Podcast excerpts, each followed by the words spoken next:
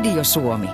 Radio Suomen Luonto Suomen Mato-ilta, oikein hyvää iltaa. Minä olen Petri Rinne mukana lähetyksessä toimittajakolleganani Markku Sipi, tervehdys. Kiitos, tervetuloa. Haluatko esitellä meidän vieraamme, Visan ja, Visan ja Heikin? No voin, mutta periaatteessa voit, voithan ne kyllä itsekin esitellä itsensä, jos tällä tavalla tuttavasti lähdetään tästä heti aakkosjärjestyksessä. Heikki, tervetuloa. Kuka olet ja miksi olet täällä? No kiitos, olen luontoharrastaja, mutta myös luontoammattilainen. Olen ekosysteemi ekologian professori Helsingin yliopistossa ja minua kiinnostaa kaikki, mikä on kaunista, mikä pyrisee, liikkuu ja, ja, ja ehkä, ehkä lentääkin. Ja madot myös sitten. Madot erityisesti ja, ja, ja lierot.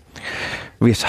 Joo, mä olen Visa Nuutinen ja Luonnonvarakeskuksesta Jokioisilta ja mä, mä olen täällä, koska Markku pyysi tulemaan. Mun, mun tota, toimenkuvaan kuuluu aika paljon – peltomaan kastematojen ja lierojen tutkiminen ja, ja sillä tavalla mä oon sitä kautta tosi iloinen, että on voin olla mukana. Vääntövoimaa löytyy. Kyllä. Minkälaisia kysymyksiä me halutaan tänä iltana? Kaikkia kysymyksiä, jotka liittyy matoihin mielenkiintoisia tarinoita, hyviä kokemuksia ja puhutaan myös hieman siitä, että mikä ero on siis madoilla ja lieroilla, koska periaatteessa nyt tämä on matoilta jo perinteeksi muodostunut toista vuotta tätä vietetään, mutta kuitenkin puhutaan siis lieroista eli kastemadoista. Kastematohan on tämä tällainen punertava, jota käytetään onkimiseen, mutta itse asiassa voitaisiin aloittaa nyt tässä tällä tavalla aasinsilla omaisesti, että voisitteko hyvät herrat nyt valottaa teille, kun puhutaan lieroista ja kastemadoista, radoista, niin kumpi on oikein? Jos ajatellaan Visanuutista, joka on armoitettu lieromies, niin, niin hän on kyllä sitä mieltä, että, että ne, joita laitetaan koukkuun, jolla ongitaan, ja ne, jotka on niitä niljakkaita enemmän tai vähemmän ja vaaleanpunaisia, niin ne ovat lieroja – nimenomaan. Ja minulle tämmöisen yleisekologina, niin kyllä minä sen madonkin siinä hyväksyn, mutta, mutta matoihin luotellaan kuuluvaksi myös esimerkiksi perhosten toukat tai kihomadot, jotka ovat itse asiassa sukkulamatoja, mutta, mutta lierot ovat itse asiassa kyllä niitä, joita koukkuun laitetaan, jotta saadaan ahvenia. Ja jos mä voin täydentää tähän, niin maaperää kun ajatellaan, niin siellä on hyvin paljon erilaisia matoja. Siellä on mikroskooppisia sukkulamatoja, joka on aivan oma porukkansa. Mm. Ja, ja tota, sillä tavalla, että siellä on, siellä on änkyrimatoja, jotka on jotain ihan muuta kuin lierot, niin pelkästään maaperää ajatellen, niin tämä erottelu on ihan niin kuin paikallaan, että on, on monenlaisia matoja ja lierot, lierot on tämä oma porukka, jota niin kuin kastemadoiksi yleiskielessä usein kutsutaan. Mutta kun teiltä kysytään kastemadoista, niin se on täysin oikein, tai jos kysytään lierosta, niin sekin on täysin oikein. Kyllä, joo. Molemmat hyväksytään. Ehdottomasti. Kyllä, mutta kihomadoista emme halua kuulla kysymyksiä. Vai mitä herrat? No nyt ei erityisesti. Joo, mä oon ainakin hyvin iloinen, jos pysytellään näissä liiroista. No jos ne jätetään ulkopuolelle ja kaikilla muulla mennään, sopiiko tämmöinen järjestely? Kyllä, ja tehdään hei, sillä tavalla, että soitot numeroon 020317600, tuttu numero. Siellä Mirjami vastaa puhelimeen. Sähköposti kulkee radio.suomi.yle.fi osoitteelle ja myöskin sitten tuolta löytyy tuo palautelomake, jota voi kysymysten esittämiseen käyttää. Ja tota, tuli tässä mainistettua tuota numeroa, niin eikö oteta ensimmäinen soittaja tänne linjalle? Nyt tulee jo Tinto. No niin. Katsotaan tota noin. Esko Oulusta, tervehdys. No tervepä terve. Kerropa joku lierojuttu. No ei tässä oikeastaan hirveän liero juttuja, eikä ole kirjakaan juttuja, mutta tuota, niin semmoista ajattelin vain kysyä, kun on tuota onkimista kuitenkin harrastanut pit, hyvinkin pitkään ja vuosikymmeniä ja on kuitenkin jo yli 60 mies, niin on semmoisen havainnon tehnyt, että nykyään kun on onkimatoja kaivaa tuolta pellosta ja mitä laittaa, tai sanotaanko, että ennen laitto koukkuun, se meni ihan nätisti se mato siihen, No nykyään ne vettää itsensä niin semmoiseksi ohueksi ja pitkäksi roiluksi, että se on kohta ohuempi se mato kuin ongen kou. niin että onko kukaan tämmöistä hoksannut tai huomannut, mutta minä, minusta niin vaan on, että kyllä ne ennen meni, että onko sitä jäämältä tullut köpelemmäksi sormista vai mistä se johtuu. Mutta ihan oikeasti niin ne vettää itsensä semmoiseksi lieroksi ja ohueksi, että ei sitä taas saa koukkuun miten. Visa, visainen kysymys. Mm-hmm. Joo, tämä oli kyllä ihan uutta uutta niin kuin näkemystä itselleni, että ja sinulla oli jo tuossa jotain selityksiä, jotka nyt on tämmöisiä mahdollisesti ei lieroihin liittyviä, jotka saattaisi selittää, mutta on tietysti mahdollista, että esimerkiksi paikka, josta otat lieroja, on jotenkin muuttunut. Jos, jos paikka on sama, että siinä on jotenkin tämä No liero, ei, liero, joo, ei, joo, joo, paikka ei ole sama sillä tavalla, että mulla on mökki täällä Utaajärvellä ja tässä on tämmöinen aika niin kuin sanoisin, tämmöinen vähän niin kuin savipitoinen tämä maa, että onko ne nuo, nuo lierot sitten jotenkin niin kuin vilikkaampia ja vikkelämpiä kuin jossakin toisessa maassa olevat. No mä, mä niin kuin, jos, jos on niin, kuin niin päin, että ennen, ennen ne oli niin kuin semmoisia tukevampia kuin nyt tässä Savimaassa, niin se tuntuu niin kuin yllättävältä sikäli, että Savimaassa niin siellä nimenomaan on vahvoja lihaksikkaita peltolieroja, jotka on erityisen semmoisia tukevia ja helppoja laittaa No ongenkoukkuun. niin, Si- ne on, ja anteeksi, että kun kerää tosiaan täältä pellosta ja katsoo, että vitsit onpa hyvän näköinen mato ja hyvän kokoinen. Otat sen purkki ja menet panneista onken, niin se on niin pitkä loira ja ohut, että niin kuin sanoin, että ohuempi kohta kuin koukku. Joo, tämä on nyt vähän arvotuksellista. Olisiko niin Heikillä varmaankin, jotain? Mä ajattelin vaan tämmöisen soittaa tässä, kun tuli tuota, just maailmalle poliisille sanoinkin tässä muutama ilta, että tulisi luontoilta matoilta, niin kyllä soitan. Ja saanko- että saanko- Nämä sa- mavot on tämmöisiä. Anteeksi, keskeytän. Saanko tällä tavalla toimittajan ominaisuudella kysyä, että tuota, mikä on sun verrokki-aika, että jos lapsena laitoit ja nyt laitat 60 äijänkörilänä niitä, niin tuota kädethän on kasvanut melkoisesti siinä matkalla. No joo, tietysti, tietysti sillä tavalla on näin, totta kai, mutta että kun ei, ei ne niinku, mitä muistele, en nyt muista sanoa, että kuinka paljon vuosikymmeniä tai kuinka paljon aikoja, mutta että kun laitto, niin se niin kuin meni se mato ja se ei vetänyt ittiä semmoiseksi pitkäksi roikaleeksi, vaan se pysyy semmoisena niin kuin se mato oli. Se Joo. tykkäs mennä enemmän siihen koukkuun. Joo, niin, se tota, tykkäsi siitä koukusta. ää, niin eri, eri lierolajit niin on, voi olla niin kuin aika erilaisia, kun ottaa käy, Niinpä, käteen. joo. Ne voi käyttäytyä eri tavoin. Et Ei se mahdotonta, että jos se kuitenkin on jotenkin se lajisto, lajisto on nyt sitten jotenkin toinen. Sitten yksi, Joo. yksi seikka, joka vaikuttaa siihen, että minkälaiselta liero niin kuin näyttää ja tuntuu, on tuo vuoden aika. Että keväällä, keväällä niin tota, ne on usein vähän niin kuin huonommassa hapessa ja sellaisia niin kuin, selkeästi niin kuin huonokuntoisia ja, ja tota, laihempia. Joo, kyllä. On tässä vielä ehkä yksi asia, joka on, on todennäköinen, on se, että aika kultaa muistot. No joo, myös varmaan, varmaan sinulla Esko, niin on myös sellaisia kokemuksia, että silloin 40 vuotta sitten niin ahvenetkin olivat isompia kuin nykyään.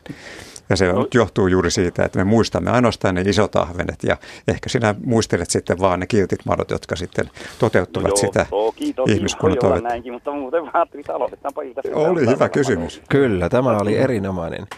Tästä Joo. oikeastaan mulle tulee vielä, jos Esko hetken aikaa pysyt Joo, linjalla ole kiire. haluaisin kysyä, että onko ylipäätään niin kuin mahdollista tämä, että se lajisto vaikka voisikin muuttua?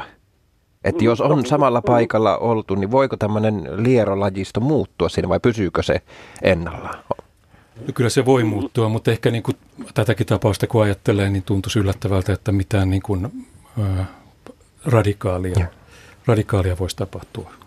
Mm. Hyvä. Joo, toki, toki sillä tavalla nämä, nimenomaan täällä nämä mökkimarot, että pitääpä varsin tosiaan ottaa vaikka kotua pellosta, mä oon täällä Utajärvellä nyt, niin tosiaan mökistä kaupungista matoja ja katsoa, onko ne erilaisempia kuin tää. Niin, voidaan Joo. palata ensi vuonna asiaan. En, kyllä, juuri näin. Joo. Numero kolme. Joo, kyllä. Kiitoksia, kiitoksia Esko soitosta. Kiitos, joo, hei. Moi moi. Onnistuuko se muuten, jos koto ottaa pellosta pulleaan hienon madon ja vie sen sitten toiseen paikkaan, niin jääkö se sinne? Tuleeko sinne populaatio? Hyvinkin. Hyvinkin voi niin käydä. Riippuu nyt ö, useammasta asiasta, että, että miten, miten se lähtee menemään. Jos, jos viet yhden lieron, niin, niin tietysti sillä pitäisi olla sitten kavereita siellä, kenen kanssa voi lisääntyä, tai sitten sen täytyisi olla paritellut jo niin, että se pystyy tuottamaan sinne, sinne tota, munakoteloita, tai jos se on tämmöinen partenogeneettinen laji, että se alkaa siellä sitten niin kuin tuottamaan munakoteloita ja lisääntymään. Mutta kyllä se ihan mahdollista on. Tästä on niin kuin kuvauksia suomalaisessa kirjallisuudessa vaikka, miten, miten tota niin, lieroja on viety. Kalle Pä- Päätalon yhdessä kirjassa on hauska tarina siitä, kuinka hän vei kastematoja Kainuuseen junalla. Mahto, mahtoiko viedä Tampereelta, koska siellä ei ollut heidän, heidän pi, pi, pihamaalla ja ilmeisesti sai sinne kastematopopulaation Mutta entä sitten, jos on, jos on kasteliero tai liero, joka on valmiiksi raskaana ja, ja sitten näitä syntyy näitä, niin e- eikö ne kärsi sitten sukurutsasta, jos ne alkaa keskenään lisääntymään? Ää, Se on, on, on mahdollista, mutta tätä niin kuin sisäsiitoksen merkitystä niin kuin lieropopulaatioissa ei mun mielestä ole mitenkään järjestelmästi tutkittu. Aha. Ja, ja saat, sa, saattaa olla, että lieropopulaatiot on niin kuin jollain lailla niin kuin puskuroituja siihen sisäsiitokseen, koska se on ehkä aika tavanomaista, että lähisukuiset pyörii pyörii keskenään. Mä en, mä en tätä genetiikkapuolta ymmärrä niin paljon, että osasin tästä mitään tämän viisaampaa sanoa. Niille ei tule vinoja hampaita niin kuin Briteille tai muuta vastaavaa ominaisuutta. niin. no, kun puhutaan tästä niin kuin lierojen, että mitä varten lierot liikkuu, liikkuu maan pinnalla, niin usein sanotaan, että yksi syy saattaa olla se, että niin kuin, tässä on tällaista, että lähdetään kotipaikalta niin kuin muualle mm-hmm. sisäsiitoksen estämiseksi, mutta se on sellaista vain niin kuin yleistä biologista arvailua, koska usein näin tapahtuu eläinpopulaatiossa, mutta mitään näyttöä siitä ei ole. Se, meillä on seuraava soittaja. Otetaan tuosta Marko Karjalta, tervehdys. No morjesta, morjesta. No minkälaista lieroasiaa sulla? Öö, kuule, semmoista kyselisin hassua asiaa, että tota, tässä on ollut väittämiä semmoista, että esimerkiksi Venäjällä, niin tota, ihmiset on ajanut aikoinaan pois öö, elimistöstään erinäköisiä loisia näsiellä. Voiko hmm. tämä pitää paikkansa? No, siihen on myrkyllinen kasvi. kasvi joo, ehkä kyllä heikki. siis vanhat rohdoskirjat mainitsevat näsiän eräänä rohdoskasvina, joka, joka on, on, sitä nykyään ei enää mainita sen takia, että siis näsien marjoja kun syö riittävästi, niin se on tappava. Mutta, mutta ehkä vanha venäläinen lääketiede on, on osannut kertoa venäläisille sen oikean määrän, että kaksi marjaa per litra vodkaa esimerkiksi tai vettä, niin se, se on riittävä. Ja, ja kyllä, kyllä me... Tämä ei ole virallinen resepti. Ei, haluan nyt, joo, no niin, haluan tarkentaa tässä, tämän. Tässä. Muistakaa kaikki, että tämä ei todellakaan ole mikään resepti. Ei, eli, eli että kyllähän me tiedetään, että, että esimerkiksi katajan marjat pystyvät tehoamaan malarialoiseen ja, ja, ja sitten erään intialaisen puun kuori pystyy myös toimimaan eräänlaisena lääkkeenä nimenomaan sisäloisia vastaan. Eli et, en mä tätä nyt millään tavalla niin kuin ihan mahdottoman ajatuksena pitäisi. Mutta nyt, nyt toisaalta kyllä ollaan hieman lähellä sitä kihomato-osastoa. Niin tuota... no ei, joo, joo, ei puhuta.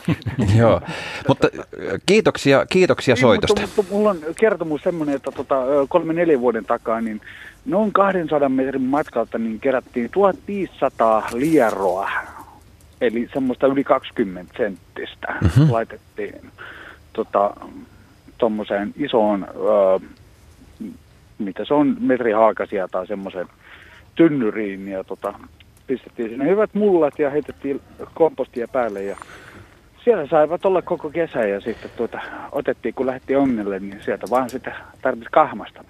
Niin. Niin, Tästä tota, niin, tekee mieli kysyä, että millä lailla te keräsitte ne? Toi on aika mahtava määrä. Se on purkkiin aina sata kappaletta ja tota käsin noukittiin sateen jälkeen. Sa, ää, niin, niin kuin tällaisia vapaasti maanpinnalla liikkuvia. Kyllä. Ja, joo, joo. Niin sateen jälkeen, joo. joo. joo. joo. Ja tota, siinä oli just että sitten kahviporoja ja tuommoista laitettiin sinne, että tuota, säilyivät sen, mitä säilyivät, että olisikohan nyt pari kuukautta ollut siellä. Joo. Sitten alkoivat niin kuin, mennä pois. Mm-hmm. Joo. Joo, Lierolla on ihan sama kuin muillakin eliöillä, että kun se kanta on ylitiheä, esimerkiksi 1500 yksilöä ämpärissä, niin se tietenkin riippuu siitä tynnyrin koosta, mutta kyllä se kuulostaa aika tiheältä. Ja mitä tiheämpiä ne kannat ovat, siis mitä lähempänä yksilöt ovat toisistaan, niin, niin, niin lois tartunnan riski kasvaa ja, ja sitä marjaa pitäisi sitten sinne entistä enempi lykätä vuosittain. Eli että ei ne lierotkaan täysin loisvapaita ole. Joo, ei, ei ole. Että tuota, ehkä... oli metri kertaa metri, että tuota, ja siinä olettiin oikein mustaa multaa, että tuota, saivat olla niin kuin ihan hyvässä mullassa. Ja, ja sitten siitä tuli hyvää multaa ja saveja totta kai ja kasteltiin ja ja sitten laitettiin, totta kai, niin kun, ettei ne huku, niin laitettiin tuota, tuommoinen katos siihen päälle, ettei, Joo. tai levy, ettei ne niin kuin ylikuumene ja varjo on tietysti. Hyvin, hyvin ammattimaisen. Kyllä karjaa kasvattaa hyviä ekologeja. Joo, että se kun tulee vaan sitten satteen jälkeen tänne poimimaan. No niin. Kiitoksia. Olkaa paha. Tämä oli hieno tarina. Tästä heti nousee ajatus mieleen, tämä vanha kysymys, juuri kun puhut, että sateen jälkeen lierot nousee. Niin onko se nyt juuri näin sitten, että kun sataa paljon ja, ja lierot elävät siellä maan kolosissa, niin kun sataa, niin tulevatko ne pinnalle siksi, että ne meinaavat hukkua? Kyllä ja ei. Ö, riippuu vähän mitä sillä hukkumisella tarkoitetaan, mutta siis kovalla sateella niin maan huokoset ö, tulevat täyteen vettä ja sitten sieltä happi loppuu, kun maan mikrobitoiminta käyttää sen hapen loppuun, niin sille tulee myös lisää hiilidioksidia tänne maan mikrobistojen sienten ja bakteerien hengityksen toimesta. Ja lierot välttävät ö, runsaita hiilidioksidi- ja vähäisiä happitoisuuksia kuin ruttoa. Ja ainoa järkevä tapa on lähteä ylöspäin, eli pois siitä tilanteesta ja, ja sen takia me sitten sateella nähdään, nähdään. ja se hiilidioksidi ja happi on nämä kaksi, kaksi ainetta tai molekyyliä, jotka, josta, josta lierot eivät pidä, kun niiden suhde on väärä. Muistan joskus Visan kanssa jutelleen tästä, että kuitenkaan tämmöinen liero ei ihan hevillä huku. Eikö ollut näin? Sulla oli Joo, melko kyllä. pitkään ollut säilössä vesiämpärissä liero. Joo, lierot kyllä niin kuin selviää vedessä hy, niin kuin hyvinkin pitkiä aikoja, jos vedessä on tarpeeksi happea. Ja, ja se, se veden happipitoisuus, sehän on niin kuin tuo lämpötilaan – yhteyksissä sillä tavalla, että matalammassa lämpötilassa voi olla niin kuin enemmän happea. Meillä esimerkiksi kerran kävi sillä tavalla, että kylmään kasvihuoneeseen unohtui, unohtui kastelieroja lavuorin pohjalle. Ne oli kaksi viikkoa ihan, ihan virkeänä vedessä. Niin kykenee niin kuin ihonsa kautta hengittämään silloin, kun vedessä on, on tarpeeksi happea. ja sikäli on niin kuin vähän yllättävää se, että ne saattaa niin, kuin niin – nopeastikin reagoida tuollaiseen rankkasateeseen joskus, mutta sekin, että miten ne reagoi, niin riippuu vähän siitä, että mikä se, niin se lähtötilanne on. Nyt viime, niin hetkinen, ihan muutama päivä sitten Jokioisilla, jos mä asun, oli, tuli oikein kova sadekuuro, niin kova sadekuuro kuin nyt Suomessa voi vaan tulla, sanoisin. Ja, mm. ja mä lähdin sen ihan mielenkiinnosta katsomaan, että nouseeko ne, kun, kun mm. mä oon joskus nähnyt, että keskellä hellekautta, niin ne saattaa päiväsaikaankin tulla ylös. Mm. Mutta nyt ei kukaan kukaan tullut ja mä aika pitkän lenki kuitenkin kävin siinä rankkasateessa, että ilmeisesti nyt on ollut niin, kuin niin kuumaa ja kuivaa, että ne on kenties niin syvällä, että tämä ei, tämä ei niin kuin laukassu vielä tällainen kovakaan rankkasate. Tämä on tärkeä oikein nyt kun sanot tästä, tästä kyseisestä kesästä, että tämä on ollut harvinaisen lämmin ja, ja kevät on alkanut aikaisen, niin, niin o, ovatko siis lierot mennyt, kaivautuneet tosi syvälle turvaan tätä kuivuutta? Ehkä tämä lämpimyys sinänsä ei ole se tärkein sana, vaan se posketon kuivuus. Mm-hmm. Eli meillä on satanut tänä vuonna paljon vähemmän ja sitten tietenkin mitä lämpimämpää on, sitä suurempi on haihtuminen ja se lisää tätä kuivumista. E, ja kyllä minun kokemusteni mukaan niin, niin lierot ovat tänä vuonna syvemmällä kuin esimerkiksi viime vuonna. Kuinka syvällä? No kastelierothan menee noin luontaisestikin talvella yli metrin syvyyteen, mutta me kaivettiin puistomaaperää tässä viikko sitten 40 sentin syvyyteen ja yhtään kastelieroa eikä onkelieroa löydetty. Tosin sitten kotona niin perunamaassa, jota vaimo kastelee tai sadattaa, niin siellä kyllä lieroja oli aika pinnassakin. Että, että kyllä koste kuivuus on lierolle aika paha asia vai mitä Visa? Joo, on. Mutta toisaalta kyllä ne on niin kuin myös sopeutunut sitten, tai lieroilla on niin tätä potentiaalia sopeutua hyvinkin kuiviin olosuhteisiin, että ajatellaan vaikka lierojen levinneisyyttä, niin, niin tota, tuolla Välimeren seudulla, jos tällaiset olosuhteet, jotka meillä on nyt, on, on ihan niin kuin ar- joka, joka vuotisia ja paljon ankarampia vielä, niin siellä on, siellä on lieroja runsaastikin elele, että sitä niin kuin mm. potentiaalia löytyy kestää näitä kuivia olosuhteita, sitä on. Ja sitten lierot, niin ehkä sillä tavalla voi tarkentaa, että nyt aika eri tavoin niin kuin tähän kuivuuteen suhtautuu. Heikki jo mainitsi Kastellieron, silloin pysyvä metrin syvyyteen menevä käytävä. Se vaan painelee sinne alas, jossa luultavasti metrissäkin on vielä kaikkialla mm. kosteutta mm. Suomen maissa tällä hetkellä. Mm. Sitten on nämä tällaiset pintamaanlajit, ne kaivautuu ehkä jonnekin 3-40 senttiin ja sitten sinne pysähtyvät ja menevät sellaiselle kiepille, tekevät semmoisen tiukan pallon. Hmm. Voivat olla jopa kaksinkertaisessa solmussa ja työntävät pään ja perä, peräpäänsä sinne pallon sisälle niin, että hmm. pintaa mahdollisimman vähän ja erittävät ympärilleen limaa ja siellä sitten ovat tämän vaikean kauden yli. Sitten kolmas porukka on sellaiset lierot, jotka on aina tässä pintakarikkeessa. Ne ei kaivaudu just ollenkaan. Ja mulla ei niin itselläni ole siitä tämmöistä niin tutkimuskokemusta, että mikä niiden kohtalo tällaisena vuotena on, mutta sanotaan, että niiden populaatioita niin ennen muuta kuivuus voi rassata sillä tavalla, että saattaa olla, että tällaisena vuotena ne pääasiassa selviää munakoteloina, hmm. eli näinä äh, munissa, jotka ne on laskenut nyt tuossa vaikka aiemmin keväällä. Ja että aikuis, aikuisporukassa ja, ja tämmöisissä lieroissa, niin se kuolleisuus olisi suurta tällaisena vuonna. Näin mä, näin mä oon kuullut sanottavan. Hei, otetaan puhelu. Yes. Jouni Kuopiosta, tervehdys. No morjesta päivää, Jouni Rissanen soittapi.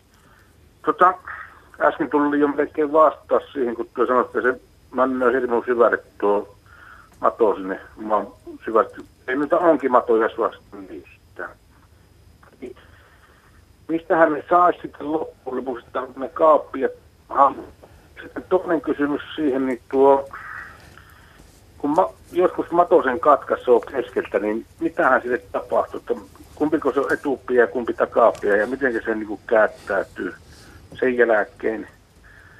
Ja sitten olennaisin kysymys, mikä oli nyt tässä, mitä ajattelin, että olen nähnyt joskus Mato Valtosen Kaavi Iloharjun, että onko se mitenkään sukua näille, näille muille matosille, mitä niitä on. Minä vastaan tähän. Minä vastaan tähän kysymykseen ensimmäisenä, koska niin kuin äsken kuultiin, niin lieroja on moneen lähtöön. No nyt minä ymmärrän heti. Kyllä, kiitoksia tuosta. Sana selitti No, sitten lähdetään takaisinpäin. Herrat. Joo. Mistä matoja saa, kun on kuiva ja ne ovat syvällä? Joo. hyvin varustellut liikkeet niin myyvät nykyään kastelieroja ja peltolieroja, mutta ne tietenkin ovat hintavia ja, ja jos on matkaa vaikka mökiltä sinne tarpeettoman pitkä matka, niin se on ekologisesti ja ekonomisestikin kaupallistikin huono ratkaisu. Kaikkein paras keino on kastella sitä paikkaa, sitä tunkiota, josta niitä ennenkin on, on, on kaivellut. Ja vanha kansa muisti aina kastella tunkiota vedellä, jotta sitten saisivat onkimatoja. Ja nyt sen tiedetään, että mitä märempi paikka on, mitä alavampi paikka on, jonkunlainen notkelma, missä kasvaa runsaasti ruohokasvillisuutta, ja nyt tarkoita heiniä pelkästään, vaikka horsmaa ja, ja tällaisia kasveja, niin, niin siellä niitä lieroja tälläkin hetkellä on. Eli alava paikka, ja jossa, joka, joka näyttää vehreältä ja vihreältä, niin se on, se on hyvä paikka saada niitä lieroja. Mutta sitten kuitenkin varmasti Lapin syvyys ei vielä riitä välttämättä. Ei, ei missään nimessä riitä. Että riippuu tietenkin, pistolapion syvyyshän saattaa olla 50 senttiä, mutta semmoinen normaali lapio, mitä, mitä nykyään kaupoissa myydään, niin se on 30 tai 25-30 senttiä, niin, niin sen alapuolella kyllä todennäköisesti, niin, niin Kuopionkin madot kyllä tällä hetkellä että kyllä se Rissasen poika saa, saa sitten sen, sen tuota, sinne puoleen metriin mielellään hakeutua, jos, jos niitä lieroja haluaa saada. Eli pitää hommata kaivinkone. niin, niin, taikka sitten mennä kalatiskille ja ostaa sieltä, sieltä sitten kaupan tädin ja sedän kalaa. No näin, ehkä näin, näin on kyllä hoitanutkin tähän asti, mutta tuli tämmöiset pienet harrastemielessä mm. ongitut kalat niin, ja ni, ni, niille nämä välineet, niin tästä kyse. Ilmeisesti nyt nämä kysymykset tuli sitten käsittelyyn. Ei tullut. No, tässä on Teillä oli vielä tämä, tämä, joka Visa vastaa varmaan, siis tämä madon katkaisemisen. Tuohon, tuohon tuota lierojen etsimiskysymykseen niin täydentää sen verran, että joskus kun on tuollainen tilanne ollut, tai tällainen kuin nyt on, niin ojien pohjat on yksi sellainen niin kuin aika hyvä. Että hmm. niissä, ne on kuitenkin niin kuin niitä viimeisiä Kosteita paikkoja. Vettä usein, että sieltä niin kuin saattaa vielä yllä, yllättäen tällaisellakin kelillä voi olla ihan märkää ojan pohjaa ja hmm. sieltä saattaa löytää. Joo. Kyllä. Mutta entäs sitten se mato, jos sen katkaisee? Joo, niin, tässä oli, tässä oli madon katkeaminen ja siihen liittyvä kysymys, että kumpi on etu ja kumpi takapään. Ehkä jos mä kommentoin tuota etu- ja takapään juttua ensin, niin, niin madolla tai lierolla tosiaan on etu- ja takapää. Ja eh, kun se nyt noin ottaa käteensä, niin, niin usein se kyllä niin kuin kertoo vähän sillä käyttäytymisellä, kumpi on etu ja kumpi takapää, koska se etupää on usein se, joka niin kuin aktiivisesti niin kuin hakeutuu, hakeutuu eteenpäin. Kyllä se lierot osaa peruuttaakin, mutta se pääsääntöisesti kuitenkin niin se, se etupää on sellainen, joka niin kuin etsiytyy ja koittaa hakeutua kämmeneltä pois. Ja sitten jos liero on aikuinen ja silloin se, tämä paksunnos, semmoinen solmu tai vyö tai satula, niin kuin sanotaan, niin, niin se on yleensä niin kuin enemmän siellä pääpuolessa. Hmm. Ja sitten jos lierossa on niin kuin eri värisävyjä, niin usein se tumma on se etupää, tai tavallisesti se on se etupää. Että Onko sillä oli... hermoja, koskoko siihen? Anteeksi? Koskeeko siihen mattoon? Onko sillä hermoja sieltä? Kun se lähtee niin hirveällä haapakalla aina johonkin suuntaan. tota, sillä on, on hermosto, keskushermosto ja tämmöinen ääreishermosto. Se tuntee hyvin tarkkaan, se maistaa tarkkaan, se aistii valoa. Hmm. Ja, ja tota, esimerkiksi nyt kun sen ottaa kämmenelle, niin, niin tota, se maistelee selvästi siinä. Ja hmm. tämä ihon suolaisuus on yksi esimerkiksi sellainen, jota se tuntuu niin kuin välttelevän. Mutta jos mennään nyt tähän katkaisuproblematiikkaan, Joo. ja, ja tota, tämä on nyt sitten vähän vaikea juttu, että jääkö meillä nyt aikaa mihinkään. Lyhyt no, vastaus, tunteeko se kipua se, kyllä vai ei? Tunteeko kipua kyllä vai ei? No se, mä, mä en niin kuin siihen oikein, mä menen tähän katkaisuhommaan yes. nyt ensiksi, että mitä tapahtuu, kun sen, sen niin kuin katkaisee. Niin, niin tota, kun se, eikö tähän niin kuin liittynyt se, että, tulee, että mitä, mitä niin kuin näille kappaleille käy? Mikä on niin no, kohta? Kerro siitä. Kerro, kerro. Joo, niin, niin tota, ää, kyllä sen yleinen käsitys on se, että jos on vaikka sen aikuinen liero ja sen katkaisee vaikka sieltä vyön taka, takata, niin että käy sillä tavalla, että se etupää pystyy jossain määrin niin kuin kasvattamaan uusia jaokkeita ja se etupää saattaa elellä ihan menestyksellä. Jatkaa, jatkaa elämäänsä, mutta tämä peräpää, niin se ei pysty niin kuin korvaamaan sitä koko etupäätä vaan, vaan sitten niin kuin ajan myötä menehtyy. Kyllä jos tällainen peräpää on jossain niin kuin vaikka matoämpärissä, niin se yllättävän pitkäänkin saattaa siellä sätkiä, mutta, mutta kyllä se kuitenkin lopulta menehtyy. Se ei pysty niin kuin uutta ruoansulatuselimistön etupäätä ja kaikkea muuta, mitä sen lieron etupäässä on, niin, niin korvaamaan.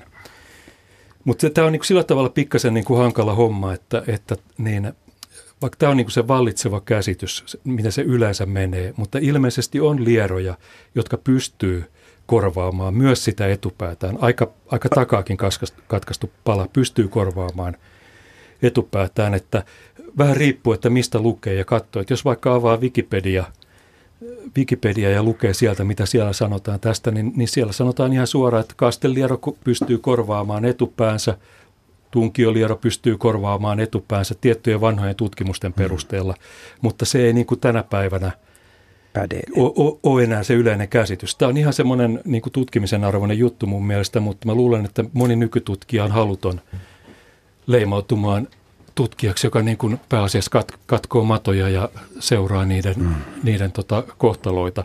Mutta vaikka peltomaiden lierojen ekologiaa ajatellen, niin tämä on ihan kiinnostava juttu, että miten maamuokkaimet, jotka rikkoo mm. lieroja, niin millä tavalla ne pätkät sitten, niin, niin mikä niiden kohtalo on hämmästyttäviä olentoja. Mutta eikö se tuota tuo koko maailman kaikki, jos lähetti, kun ne pilikkoo nämä kaikki atomiksi silleen, niin tota, alkaa se uusi elämä. Ne on aika tärkeitä peliä tähän meidän maailmaan. No tärkeitä ne kyllä varmasti on. No se on aivan totta. Että ilman, ilman lieroja niin kyllä tämä maailma olisi täysin toisen näköinen. Selvä. Kiitoksia kuule soitosta. Ja... Kiitoksia teille. Kiitos ja anteeksi. Hieno homma. Hei, kiitos, kiitos. sinulle. Loistavaa. Hyvä. Kiitos. Kyllä. Morista hei. Moi moi. Heitetään tuosta semmoinen ajatus ilmaa jollekin aloittavalle biologille, että väitöstutkimuskirja aiheena voisi olla. Mä tunsin tuossa tarinaa kuunnellessani pienen piston sydämessä, koska mullehan kävi nyt tässä ihan taannoin sellainen, että mä rakennan pihalla semmoista varastoa ja, ja tota, sitten kaivoin siitä multaa, läpi jolloin 10 senttiä, laitoin tasotushiekkaa päälle ja sitten siinä iltasella niin urakan päätteeksi mä huomasin, että jalan juuressa liikkuu jotakin. Ja sitten mä rupesin katsomaan tarkemmin, niin sieltä hiekan seasta tämmöinen kärki alkoi työntyä esiin ja se oli todella liero. Ja jäin sitten seuraamaan sitä ihan mielenkiinnosta ja niin pitkä, että se alkoi sieltä pikkusen kurottautumaan aina vaan pidemmälle, kun se loppujen lopuksi sitten plötkähti ulos, mutta mä olin, se oli katki. Ja, ja tuota, niin todennäköisesti minä olin siihen syypää.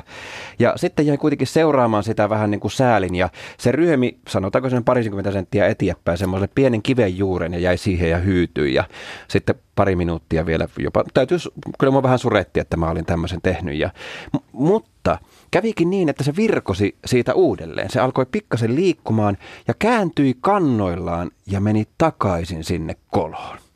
Ja nyt kun Visa kerroit tuossa äsken, että on mahdollista, että kastemato tai kasteliero voi selvitä hengissä, niin olisiko tälläkin kaverilla sellainen mahdollisuus, että mä en ole ehkä tuottanut sille semmoista ikävää loppua? Joo, kyllä se mahdollista on.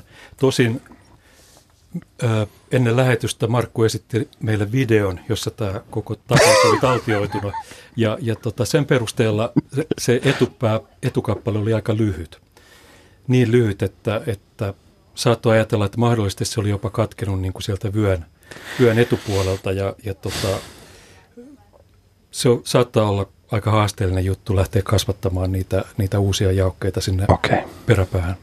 Mutta nyt ei tässä malta olla ottamatta esiin kastellierojen ja muiden lierojen serkkuja, eli änkyrimatoja, näitä kunttamatoja, jotka ovat, ovat vaaleita ja paljon lieroja pienempiä, mutta kuuluvat kuitenkin tähän samaan nivelmatojen, onko se nyt pääluokka. Niillä Suomessa lisääntyminen tapahtuu yksinomaan katkeamalla. Yksi senttimetrin mittainen änkyrimato voi katketa helposti kuuteen osaan niin, että vaikka sille keskimmäiselle osalle siitä niin kahden viikon päästä kasvaa suu, ja toiseen päähän sitten luonnollisesti se takapuoli ja siitä odotetaan taas muutama viikko, ehkä kuukausi, niin se rupeaa kasvamaan, jolloin se pystyy itse jälleen kerran sitten tämä katkaistu osio tuottamaan itsestään vastaavanlaisia kopioita ja, ja, ja, ja näin edespäin. Eli kyllä, jos änkyrimadon tai lierojen serkku pystyy tähän näin, niin ei siitä nyt ajatuksellisesti ainakaan kovin suuri loikka olisi siihen, että tämä Markun oikeudettomasti katkaisema liero pystyisi jatkamaan siinä, mutta nyt me tiedemiehet joudutaan nostamaan käsi, kätemme ylös ja sanoa, että kaikkea me emme vielä tiedä. No mutta onhan se kuitenkin aika lohdullista tarinassa, niin kuin näin ihmisen ajateltuna, että se ryömi takaisin kotiinsa. Niin se, on niin kuin, se on hyvin huomionarvoinen juttu mun mielestä tässä, koska kävi ilmeisesti niin, että se seurasi sitä omaa omaa niin kuin limajälkeään tai hajujälkeään, jonka se oli siihen maahan jättänyt. Mm-hmm. Sehän on ehkä joku vaaksan matka, jonka se joutui matkaamaan, mutta se tosiaan pystyi tekemään tämän. Kyllä. Ja, ja lieroillahan on tällainen kyky, että ne niin kuin seuraa näitä limajälkeä, ne löytää usein lisääntymiskumppanin sillä tavalla. Ja sitten on sellainen aika, aika jännä juttu, joka eräässä tutkimuksessa huomattiin, on, että ne, ne myöskin niin kuin aika pitkän matkan päästä pystyy niin kuin peruuttamaan omaa jälkeään – käytävään. Ja se on, se on niin kuin varsin jännä näky, mitä siinä tapahtuu, kun Liero on ensin niin kuin noussut ylös käytävästään, ryöminyt pitkälle, ja sitten se päättää, että se haluaa palata. Niin käy, käy niin, että se tavallaan se käyttäytymisen kontrolli siirtyy sinne häntäpäähän. Sitten hännästäkin tuleekin yhtäkkiä hirveän aktiivinen. Se samalla tavalla sillä tavalla etsii – etsii niin kuin sitä jälkeä ja peru, peruuttaa jopa vajaan metrin päästä omaa Häm, käytävänsä. On aivan hämmentävä. Peruuttava liero. Tulee mieleen joskus aikoinaan, tota, niin yhde, oliko se jossain Uunossa tai jossain Spede Pasanen rakentanut semmoisen Volvo, mihinkä se oli niin kuin hitsannut kaksi keulaa yhteen. Ja sitten sitä sai ajaa molemmista päistä, mutta se oli aika holtitonta, että varmaan ehkä Kastelliero toimii hieman kontrolloidummin sitten. No Spele Pasanen ja evoluutio pystyy tuottamaan oikeastaan lähestulkoon mitä vain. Täällä on sähköpostikysymyksiä tullut. Yksi ö, kysymys on tämmöinen, että kuinka pohjoisessa liero menestyy luonnossa lapsuuden vietin Kittilässä, eikä siellä lieroja ollut juuri lainkaan. Ja sitten tuossa oli toinen sähköposti, joka kysyy, kysyy myöskin, että onko olemassa lieroja, jotka elää etelässä ja niitä ei löydy pohjoisesta tai sitten toisinpäin.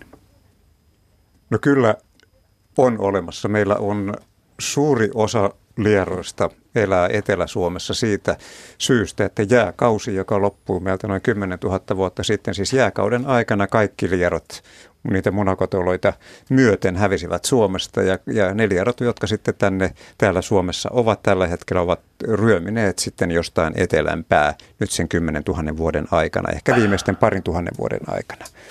Ja meillä Etelä-Suomessa elää paljon lierolajeja, muun muassa viherlieroja, ruskolieroja, sinilieroja, joita ei tavata kai Keski-Suomestakaan vielä. Muutamista paikoista tavataan. Ja, mutta osa lieroista on kyllä levinnyt ihan Lappiin saakka, mutta nyt armoitettu lieromies Visa varmaan kertoo, että miten ne ovat sinne kerenneet ja miten ne ovat sinne Lappiin sitten päässeet. Riippuu varmaan vähän lajista, miten, miten ne on sinne päätynyt, että on, on varmasti lajeja, jotka niin kuin, joiden leviäminen pohjoiseen, niin hyvin paljon ihmisen toimintaan liittyvää. Ehkä ihan tämmöistä tietosta lierojen viemistä. Kastelieroja löytyy Rovaniemen pohjoispuolelta.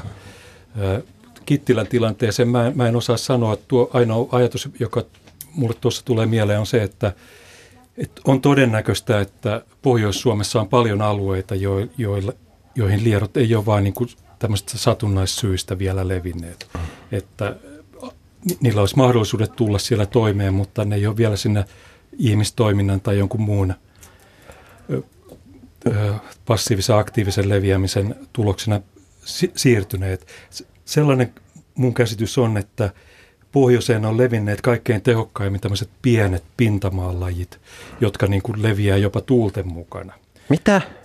Kyllä se on mahdollista, Mitä että tuuli, joo, tuulikin voi lennättää kariketta ja siihen kiinnittyneitä munakoteloita tai aivan pieniä lieroja. On, on tällainen ihan, ihan oikeasti dokumentoitu tapahtuma Norjasta tämmöistä jäätikköalueelta, jossa ihan paikasta, jossa niin kuin ei millään voisi olla lieroja, löytyi, löytyi lumelta lieroja, ilmeisesti tämmöisen niin kuin ilmaplanktonin mukana tulle, tullutta tavaraa.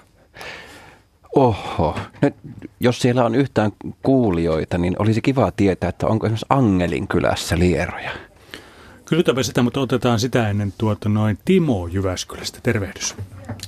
No terve. Kun semmoista asiaa tuossa jäi miettimään, että kun jokainen nyt tietysti sen onkin, vadon onkin lieron sinne koukkuun pujottaa, niin ihan lyhyt kysymys, että kuinka, minkä muista rääkkiä se on, että onko se kuinka epäeettistä touhua, että tuotetaanko me sille hirviää tuspaa? Niin nämä moraalikysymykset ja, ja yleensä etiikka niin on, on aina vaikea ja siihen pystyy vain ihminen omilla aivoillaan puuttumaan. Ö, kyllähän se tietenkin, siis Lierohan varmasti tuntee ö, sen, että sitä sinne koukkuun työnnetään ja tuntee jonkunlaista kipua, ainakin sellaista tuntemusta, että tästä tilanteesta täytyisi luikerella mahdollisimman nopeasti pakoon. Mutta kivun tuntemus meillä esimerkiksi ihmisillä liittyy isojen aivoihin, isoihin aivoihin ja, ja kokemukseen kivun tunteesta. Eli me, me, meidän kipu kasvaa, jos me nähdään vaikka, jos me viiletään sormi poikki, niin sen kivun tunne on paljon suurempi silloin, kun me nähdään, että on sormi poikki kuin, kuin, kuin pelkästään se kipu. Eli me osataan yhdistää se kipu johonkin semmoiseen asiaan, joka tulee me, me, meihin vaikuttamaan tulevaisuudessa, vaikkapa Chopinin, Chopinin pianokorsenton soittamiseen yhdeksällä sormella. Niin Pianistiin se sattuu sormileikkaus enemmän kuin kyllä, remonttimiehen. Kyllä sattuu.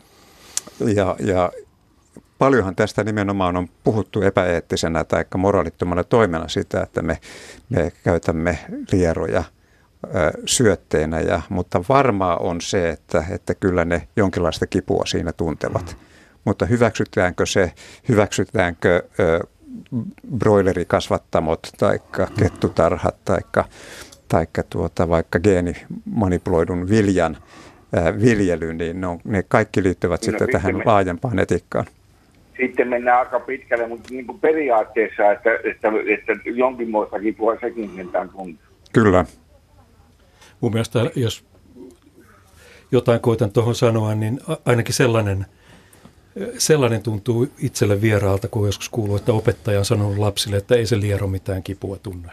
Hmm. Tämä tuntuu mun mielestä niin kuin vahvalta kannanotolta. Että hmm. mä, mä en ainakaan sanoisi näin. Miten sä sanoisit? Heikin vastaus oli varmaan jotain sellaista, mitä ajattelen niin kuin samansuuntaisesti erityinen ongelma on tietysti siinä, että yritetään niin kuin toisen lajin tuntemuksia ajatellaan, siinä on nyt eri, erityisiä niin kuin esteitä, mm. tämmöisiä ihan perustavanlaatuisia filosofisia esteitä.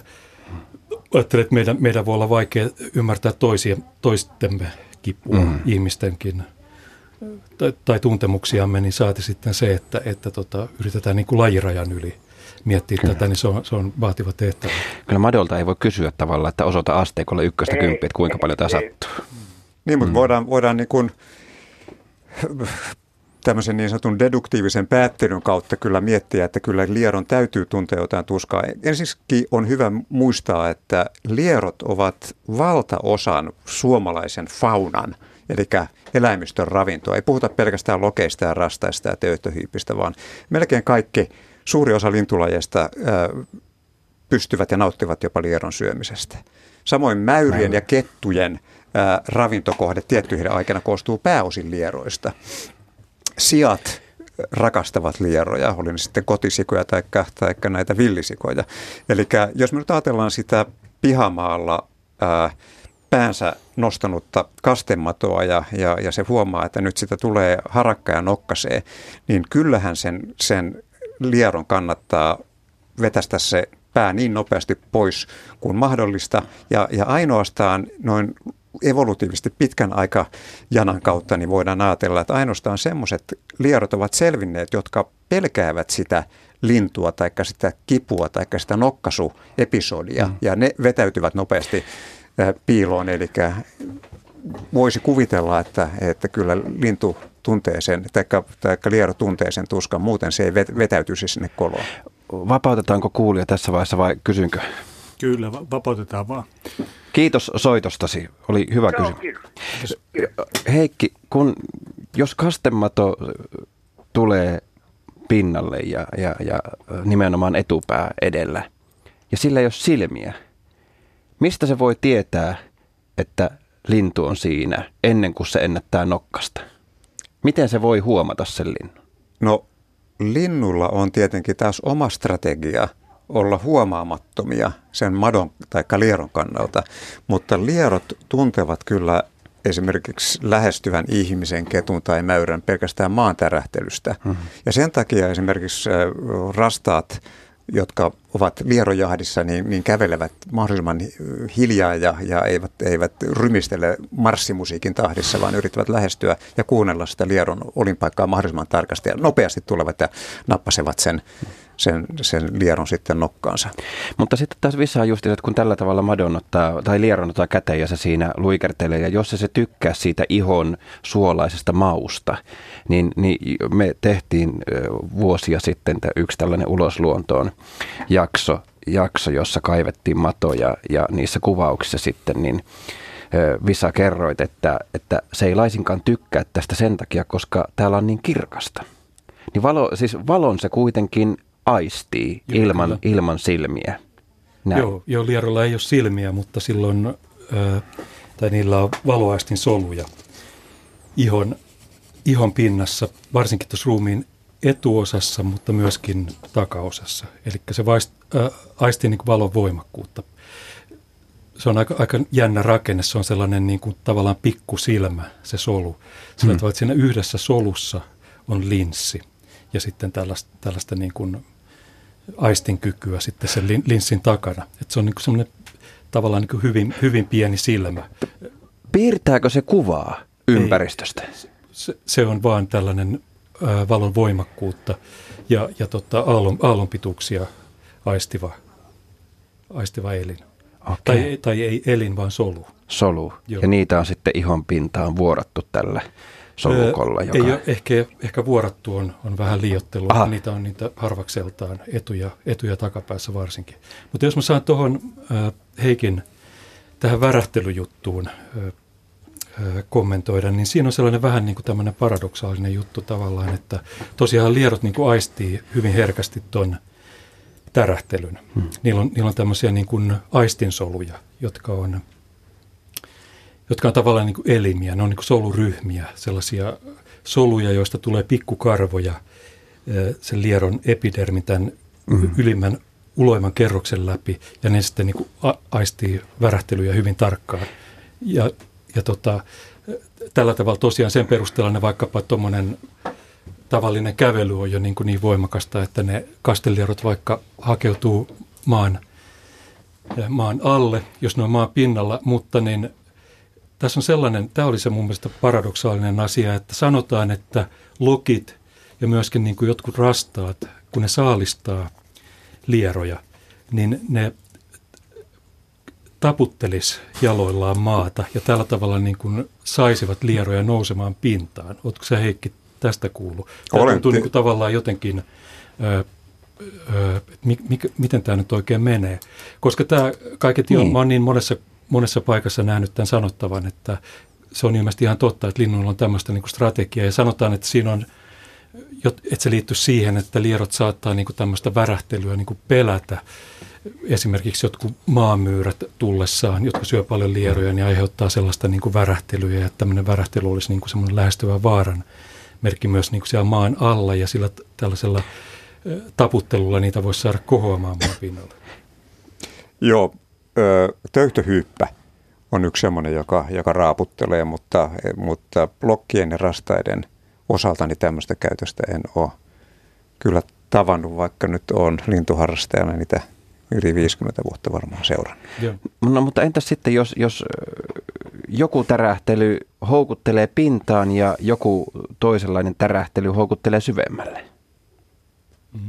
Ei- No niin, Se on, se on mahdollista, että lierot omassa maailmassa, jota meidän on vaikea ymmärtää, niin niillä on tämmöisiä luokitteluja, joita me ei niin kuin tajuta. Yksi, yksi tapa saada lieroja nousemaan pintaan, jota käytetään ihan tämmöisessä kaupallisessa lierojen keruussa, ei Suomessa, mutta esimerkiksi Pohjois-Amerikassa on sellainen, että työnnetään sellainen metalli äh, tanko, semmoinen röpelöinen metallitanko maahan ja sitten sellaisella puulla äh, soitellaan niin kuin sitä metallitankoa, joka aiheuttaa maahan värähtelyä ja tämä ajaa, ajaa lieroja pintaan.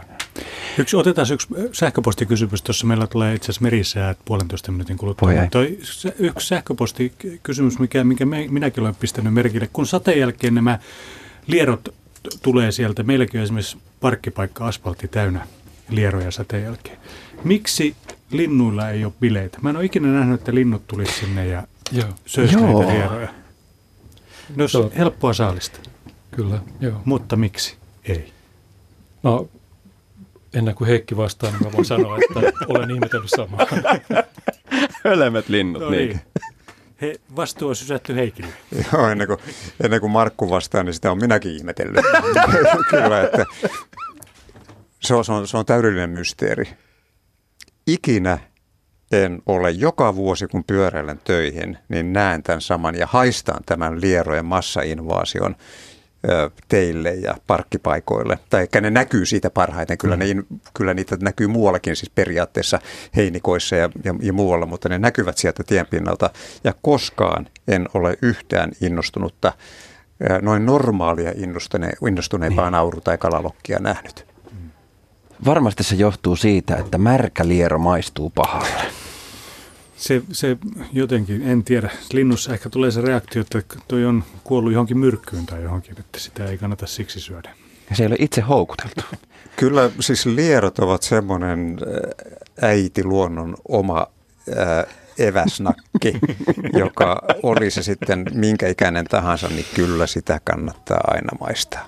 Tuossa oikein jäi mietityttämään, kun Visa kerroit näistä tota, kuulo- tai tämmöisistä aistinkarvoista, jotka, jotka on siinä lieron ihon pinnassa, niin vo, vo, tarkoittaako se samaa kuin sitä, että, että se olisi ikään kuin yhtä isoa korvaa, se kastelieron pinta? Toimiiko se siis samalla tavalla kuin ihmisellä täällä korvassa syvällä on ne semmoiset pienet karvat, jotka värisee ja sitten me kuullaan niiden ansiosta?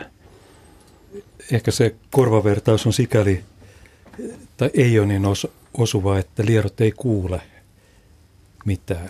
Lierot on kuuroja, että se on niin kuin vaan tuntoon liittyvä. Mutta tietysti niin kuin tämmöinen, tämä kokonaisena korvana ajatus on hauska niin kuin kokonaisena tuntevana Mm. pötkylänä. niin Ajattelen vaan, että kun puhutaan kuitenkin niin kuin värähtelystä. Värähtelyaisti. Ää, äänihän on vaan jonkinlaisia aaltoja, jotka Kyllä, kuulee joo. ilmassa ja sitten meidän korvakarvat niitä sitten tulkitsee ja aivot ja muut. Joo, voisi vois ajatella, että joku riittävä, riittävä tämmöinen bassovahvistin, niin, niin mitä se saisiko se reaktion aikaan lieroissa, sitä voisi olla ihan kiinnostava tutkia. Tämäkin on sellaista asiaa, jota on jo varsin pitkään tutkittu. Charles Darwin, joka oli tämmöinen kova lierotutkija, niin valjasti koko perheensä muun muassa tämän kuulohaistin tutkimiseen. Yksi heidän lapsistaan soitti fakottia ja, ja tota, nämä pistettiin, lieroja pistettiin sitten pianon päälle vai mihin ne laitettiin, mm. soitettiin fakottia ja katsottiin, että reagoiko ne jotenkin fakotin ääneen eikä reagoinut. Okay. Mutta jos, jos Darwinin perheessä olisi ollut tämmöiset nykyaikaiset passovahvistimet ja, ja niillä olisi kokeiltu, niin kenties kenties vaikutus olisi ollut toinen. Ihan, ihan totta on, on tällä tavalla, että se on värähtelyä, mutta kuitenkin nyt tässä lierojen evoluutiohistorian aikana, niin, niin se on nyt liittynyt lähinnä, lähinnä niin kuin tähän tällaiseen fyysisen maan värähtämiseen, eikä niin kuin vaikka tiellä kulkevien bassovahvistimien aistimiseen, aistimiseen sitten, joo. No ymmärtäisiköhän ne mitä, tykkäisiköhän ne musiikista? Piano, siis pia, eikö näe, että pianoon ne kuitenkin reagoivat ihan selvästi, kun piano värähteli ja siinä ja ne olivat jossain maljassa siinä pianon päällä? Ää, nyt mä en muista tätä, miten se mahtoi mennä. Joo. Saattoi olla näin. Mutta varmaan se värähtely voisi kuitenkin olettaa, että jos tässä Kyllä, nyt leikitään, jo. niin se kulkisi se, se värähtely paremmin siitä pianon Joo. rungon kautta sitten tähän maljaan ja Joo. ja matoihin sitä kautta. Mutta että ei voida sanoa siis, tai se on virheellistä väittää, että mato varsinaisesti kuulee, vaikka se aistii värähtelyä. Totta, juuri näin. Tämä riittää minulle. Mitä oliko Heikki, sä nyökyttelit tuossa äsken, sä jotakin selvästi pohdiskelit siinä. No kuuleminenkin on värähtelyn aistimista. No niin, no niin. Onko, alkaako nyt mennä taas sitten vähän, että mitä on älykkyys, mitä on kuulo, mitä on näkeminen oikeastaan sitten. Näkeminenkin, sehän on vain valon aistimista. Hmm. Mutta toisaalta näköaistiin kyllä myös liittyy sitten tämä kuvan piirtäminen meillä ihmisillä ja nisäkkäillä ja muilla. Täällä on sähköpostikysymyksiä. Täällä on tämmöinen, että muutama vuosi sitten kunnostin kasvimaata ja ylös nousi kolmipäinen kastikas. Miten se on mahdollista? Onko tämä jossakin ydinvoimalla lähellä tapahtunut? En tiedä. Tarina ei kerro. Tarina ei kerro sitä, että onko, Joo, onko, se, onko se mahdollista? Tällaisia haarakkaita lieroja olen itsekin nähnyt, mutta en koskaan niin, kuin niin että tämä lieron pää olisi useampi päisiä. Mä oon nähnyt sellaisia niin kuin Y-muotoisia, joilla on niin kuin kaksi häntäpäätä, peräpäätä. Mutta tämä on kyllä niin kuin ensimmäinen kerta, että mä kuulen, että voisi olla tosiaan näin, että lierolla olisi useampi pää. Saattaa muuten olla, että tässä on kysymys juuri, juuri tällaista, kun sanoit, koska tämä on vaan ilmeisesti nostanut sieltä ja huomannut, että siinä on kolme, kolme, kolme haaraa. Niin, niin, että on kaksi peräpäässä ja yksi etupäässä niin. sitten. Joo, tällaisia niin kuin kehityshäiriöitä voi olla olla lieroilla, että se ei ole mitenkään niin kuin tavatonta. Mutta onko kyseessä siis vain kehityshäiriö vai voisiko, että jos vaikka lapiolla tai jollain terävällä esineellä silipasee vaikka häntäpään, niin jääkö se semmoiseksi haarottuneeksi? Kasvaako se siitä jotenkin umpeen vai, vai tuota niin...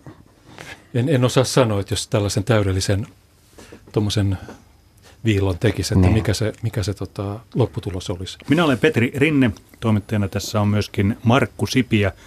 Asiantuntijana meillä on Heikki Setälä ja Visa Nuutinen. Otetaanko tämä mieskuoro viesti, jonka sain? Tämä oli erittäin hauska, sen voisi kyllä tähän kärkeen lukasta. Joo, kuulin tällaisen tarinan. Mieskuoro oli laulamassa onnittelulaulua syntymäpäivä sankarille kesämökin ranta Nurmikolla. Laulajat huomasivat yhtäkkiä, että Nurmikolle nousi, nousi runsaasti kastematoja. Bassakuoro on ollut paikalla sitten. Mä oon värähdellyt sen verran, että Kyllä. Niin. Mutta sitten sähköposteissa on kysytty, muutaman, muutamassa on kysytty, että miten nämä madot nyt syntyy sitten? Mikä on se madon kehitystarina? Aloitetaanko me sillä tämä toinen tunti? Se on aina hyvä aihe. Lisääntyminen kiinnostaa aina. Joo, no äh, lierot on, on kaksneuvoisia eläimiä, eli jokaisessa yksilössä, aikuisyksilössä, siellä on sekä koiras että naaras sukuelimet olemassa, mutta on hyvin poikkeuksellista, että liero niin kuin hedelmöittäisi itse itsensä ja niin kuin ilman partneria lisääntyisi, vaan jos ajatellaan vaikka näitä meikäläisiä lierolajeja, niin, niin useimmat niistä niin kuin parittelee. Va- ja mitä parittelussa tapahtuu, ne vaihtavat siittiöitä. Toinen antaa toiselle omiaan ja sitten saa partnerilta siittiöitä, jotka otetaan talteen. Tarkennus siis tässä vaiheessa molemmat lierot ovat siis miehiä tai poikia. Joo. Okay. Joo, tässä niin parit, paritteluhetkellä niin kumpikin on, kumpikin on poikia. Ja ehkä nyt mennä sen syvemmälle tähän, tähän parittelun kaikkiin kiinnostaviin yksityiskohtiin, mutta, mutta näin tosiaan tapahtuu, että siittiöitä vaihdetaan.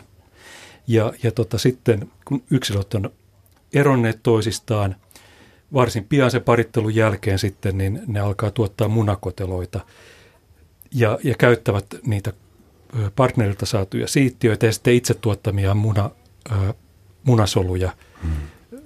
lisääntyessään.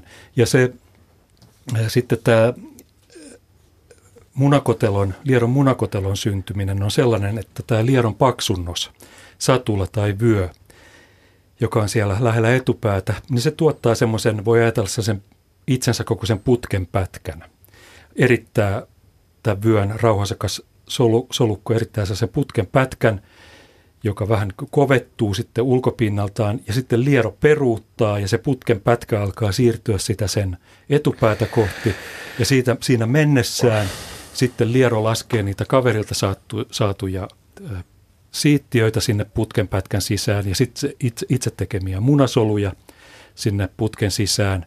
Sitten se putki siirtyy aina vaan eteenpäin ja sitten tulee lopuksi tuosta pään ylitse ja sulkeutuu kummastakin päästään sellaiseksi sitruunan muotoiseksi. Sitten on ihan sitruunan muotoinen, kun ne päät, putken päät sulkeutuu, tämmöinen paketti, jossa on sitten alun perin, alun perin niin, niin hyvinkin paljon munasoluja, valtavasti siittiöitä, mutta tyypillistä on sitten, että siellä vaan lähtee yksi tai muutamia munasoluja kehittymään sitten pikkulieroksi. Ja tavallista on niin, että sitten tämmöistä munakotelosta kuoriutuu vaan, vaan yksi, yksi lieroyksilö. Ja jos mä vielä jatkan sen verran, että näin, näin siis mennään hyvin usein, mutta sitten Suomen luonnossa on myös niin sanottuja partenogeneettisiä lieroja, jotka lisääntyy sillä tavalla, että siinä niin kuin ei paritella, vaan, vaan tota ne omat munasolut suoraan lasketaan sinne koteloon ja niin niissä ei ole tapahtunut tätä ö, tällaista ö, kromosomiston niin kuin vähennysjakautumista, vähentymisjakautumista, vaan, vaan niistä sitten suoraan lähtee kehittymään niistä munista uusi yksilö. Eli siis toisin sanoen, jos niin kuin pähkinänkuoren laittaa, niin ensin ollaan poikia ja sitten siinä hikoillaan, sitten mennään kotiin, muututaan tytöiksi ja kaikki tämä hedelmöitys hoidetaan ihon pinnalla. Ää... Ei siis mitään ei mene sinne madon sisään, niin kuin, että sieltä ei synny, vaan se pysyy se koko systeemi siinä ihon pinnassa. Niin Ää, ei, ei ihan tällä tavalla. Ää, ja hikoilusta myöskään, mä en osaa sanoa.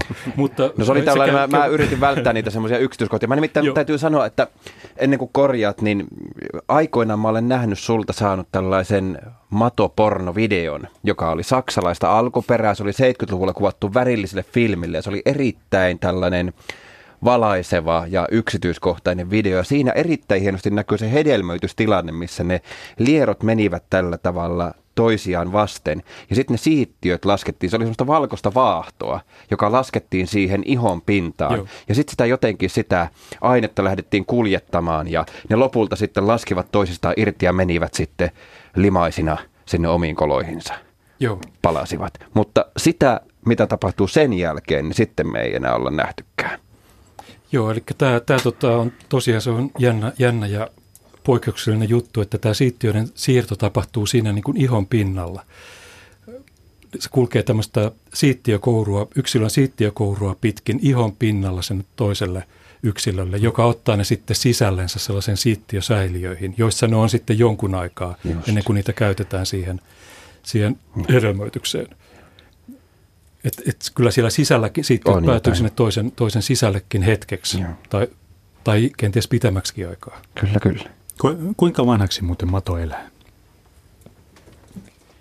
Saksasta tiedetään ainakin seitsemän vuotiaita kastelieroja. Ja oliko se peräti kymmenvuotiaita ja oliko Suomessa anekdotaalista evidens, äh, siis tämmöistä kuulopuhetta seitsemän vuoden Joo, ne maksimi-iät, iät, niin kuin ne on jotain, jotain tätä luokkaa.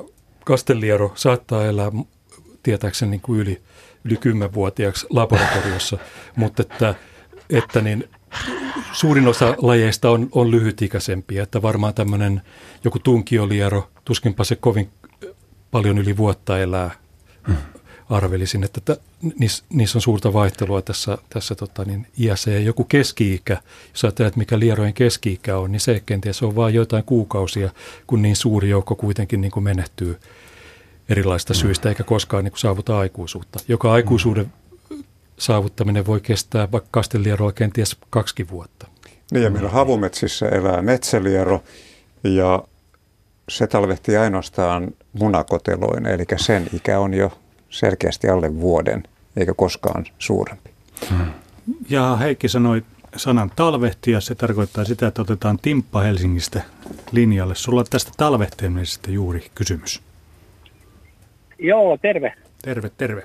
Joo, itse asiassa mulla oli tässä muitakin kysymyksiä, toi kipu ja toi madon ikä, mutta te olette jo ne tehnyt jo tyhjäksi, mun ei niihin Ihan hyvä, kun te lopetitte tuon keskustelun, koska muuten mulla tästä talvehtimisestakaan varmaan enää mitään kysyttävää, mutta se, miksi mä itse asiassa soitin tästä, oli, että joitakin vuosia sitten, kun oli näitä huonoja talvia täällä Suomessa Helsingissä, niin törmäsin 13. päivä tammikuuta pihan käytävällä virkeeseen matoon ja se oli Nuutin päivä, se sai siltä seisomaan sitten nimekseen Nuuttia sai muuttaa sitten tota, niin Jukka Palmun juureen sitten kotiin ja mä sitä yritin sitten aivan sille kahvinpuruja ja muuta kaikki, mutta sen koommin sitä en nähnyt, mutta niin rupesin miettimään, että niillä ei taida vissi oikein vuoden aikoja olla vai minkä perusteella ne ja kuinka ne talvehtii, että meneekö ne vaan jotenkin syvälle, että onko ne aktiivisia ympäri vuoden vai horrostaako ne jotenkin?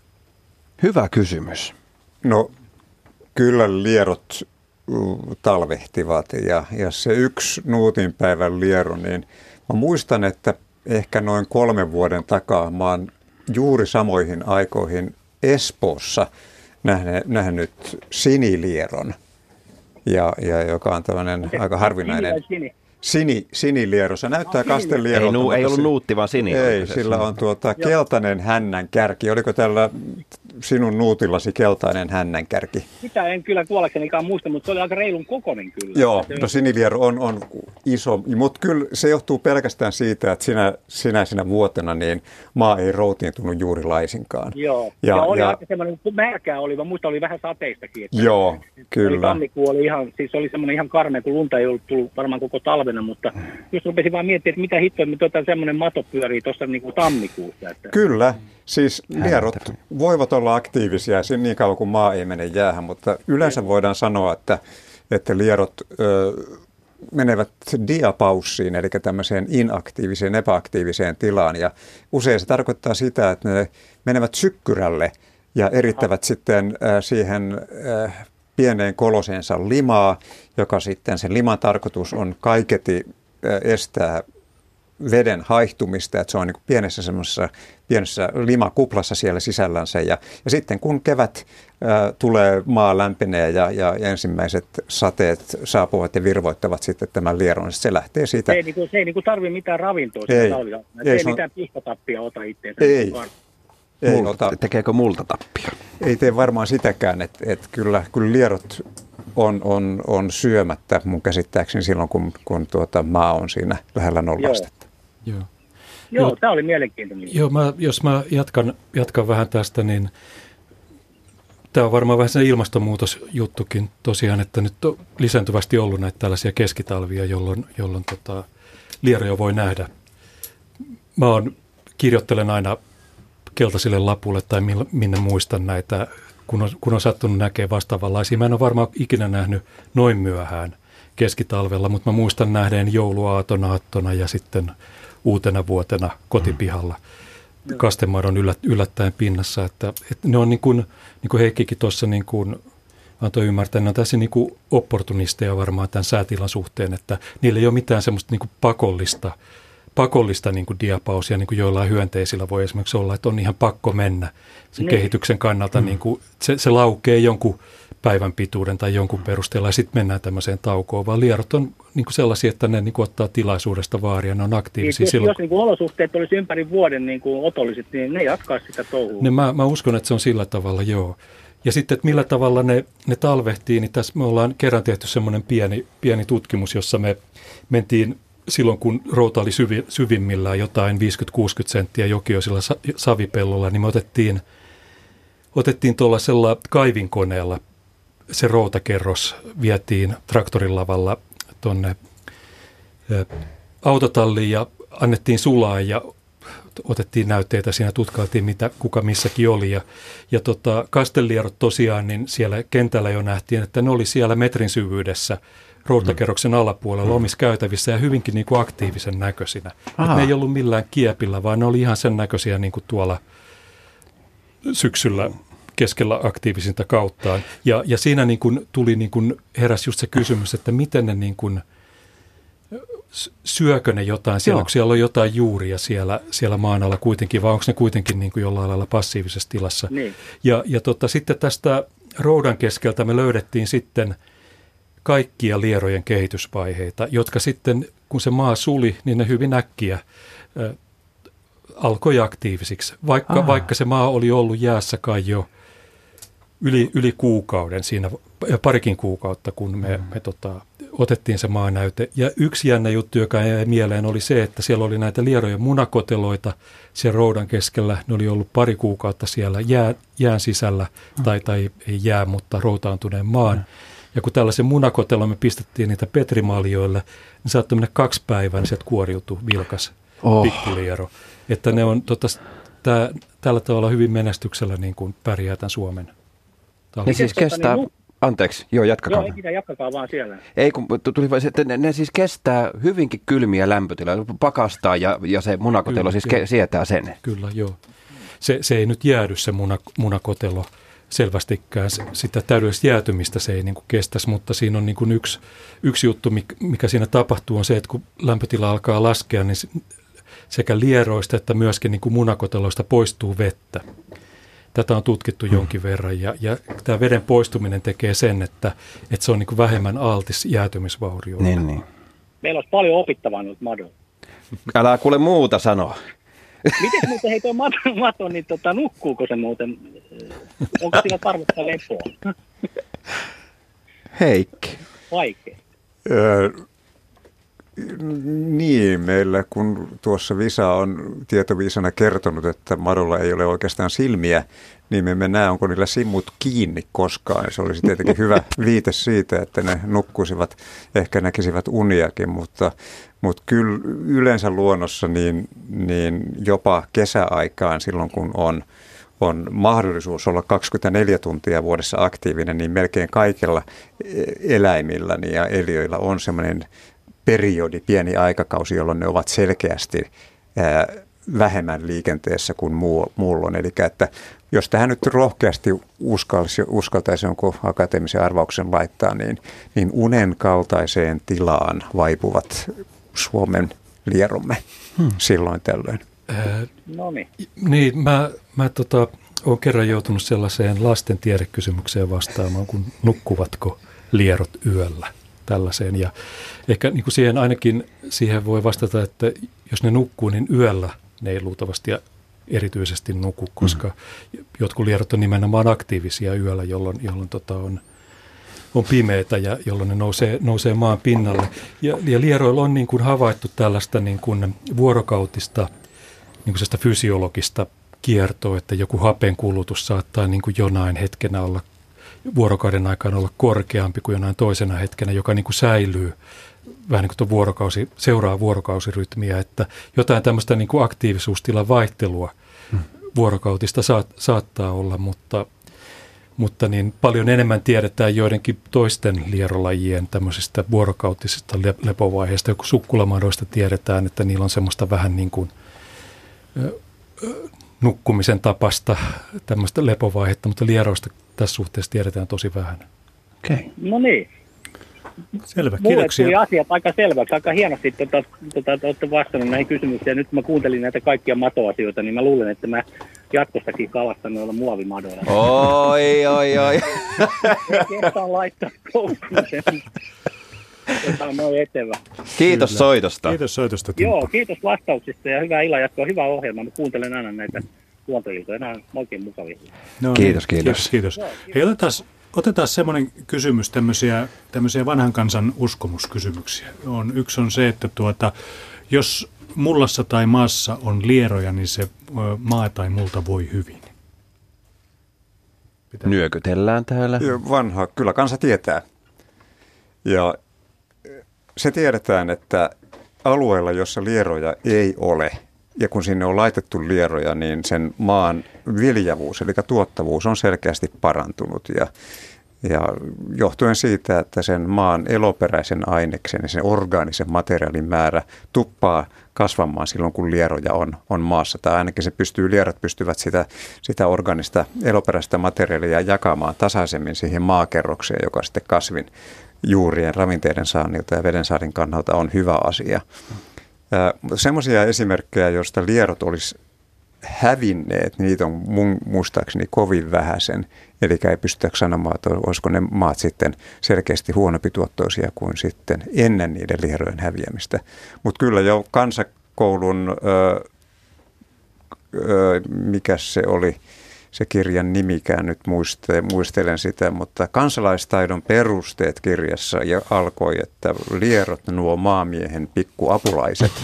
Ja, ja kyllä ennen Veikko Vennamoakin niin kansa jo, jo tiesi, että, että, että lierot ovat kyllä maan tuottavuuden kannalta useimmiten hyödykkäitä tuli mieleen joskus aikoinaan lueskelin vaan sellaisen, jäi mieleen, että jo muinaisessa Egyptissä Kleopatran vallitessa kastelieroja tai matoja pidettiin niin arvokkaina, että jos joku sattui jäämään kiinni siitä, että yritti salakuljettaa niitä vieraille paikoille, vieraiseen maihin, niin siitä rankaistiin kuolemalla.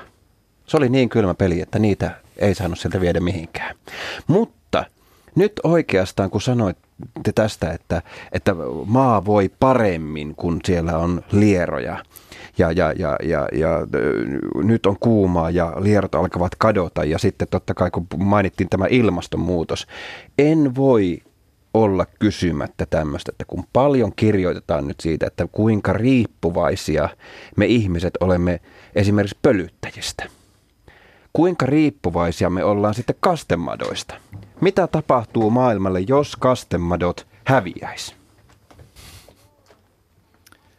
Kastemadot häviäisi niin kuin tältä seisomalta. Minä sanon nyt, että tästä hetkestä eteenpäin maailmassa ei ole yhtään kastematoa.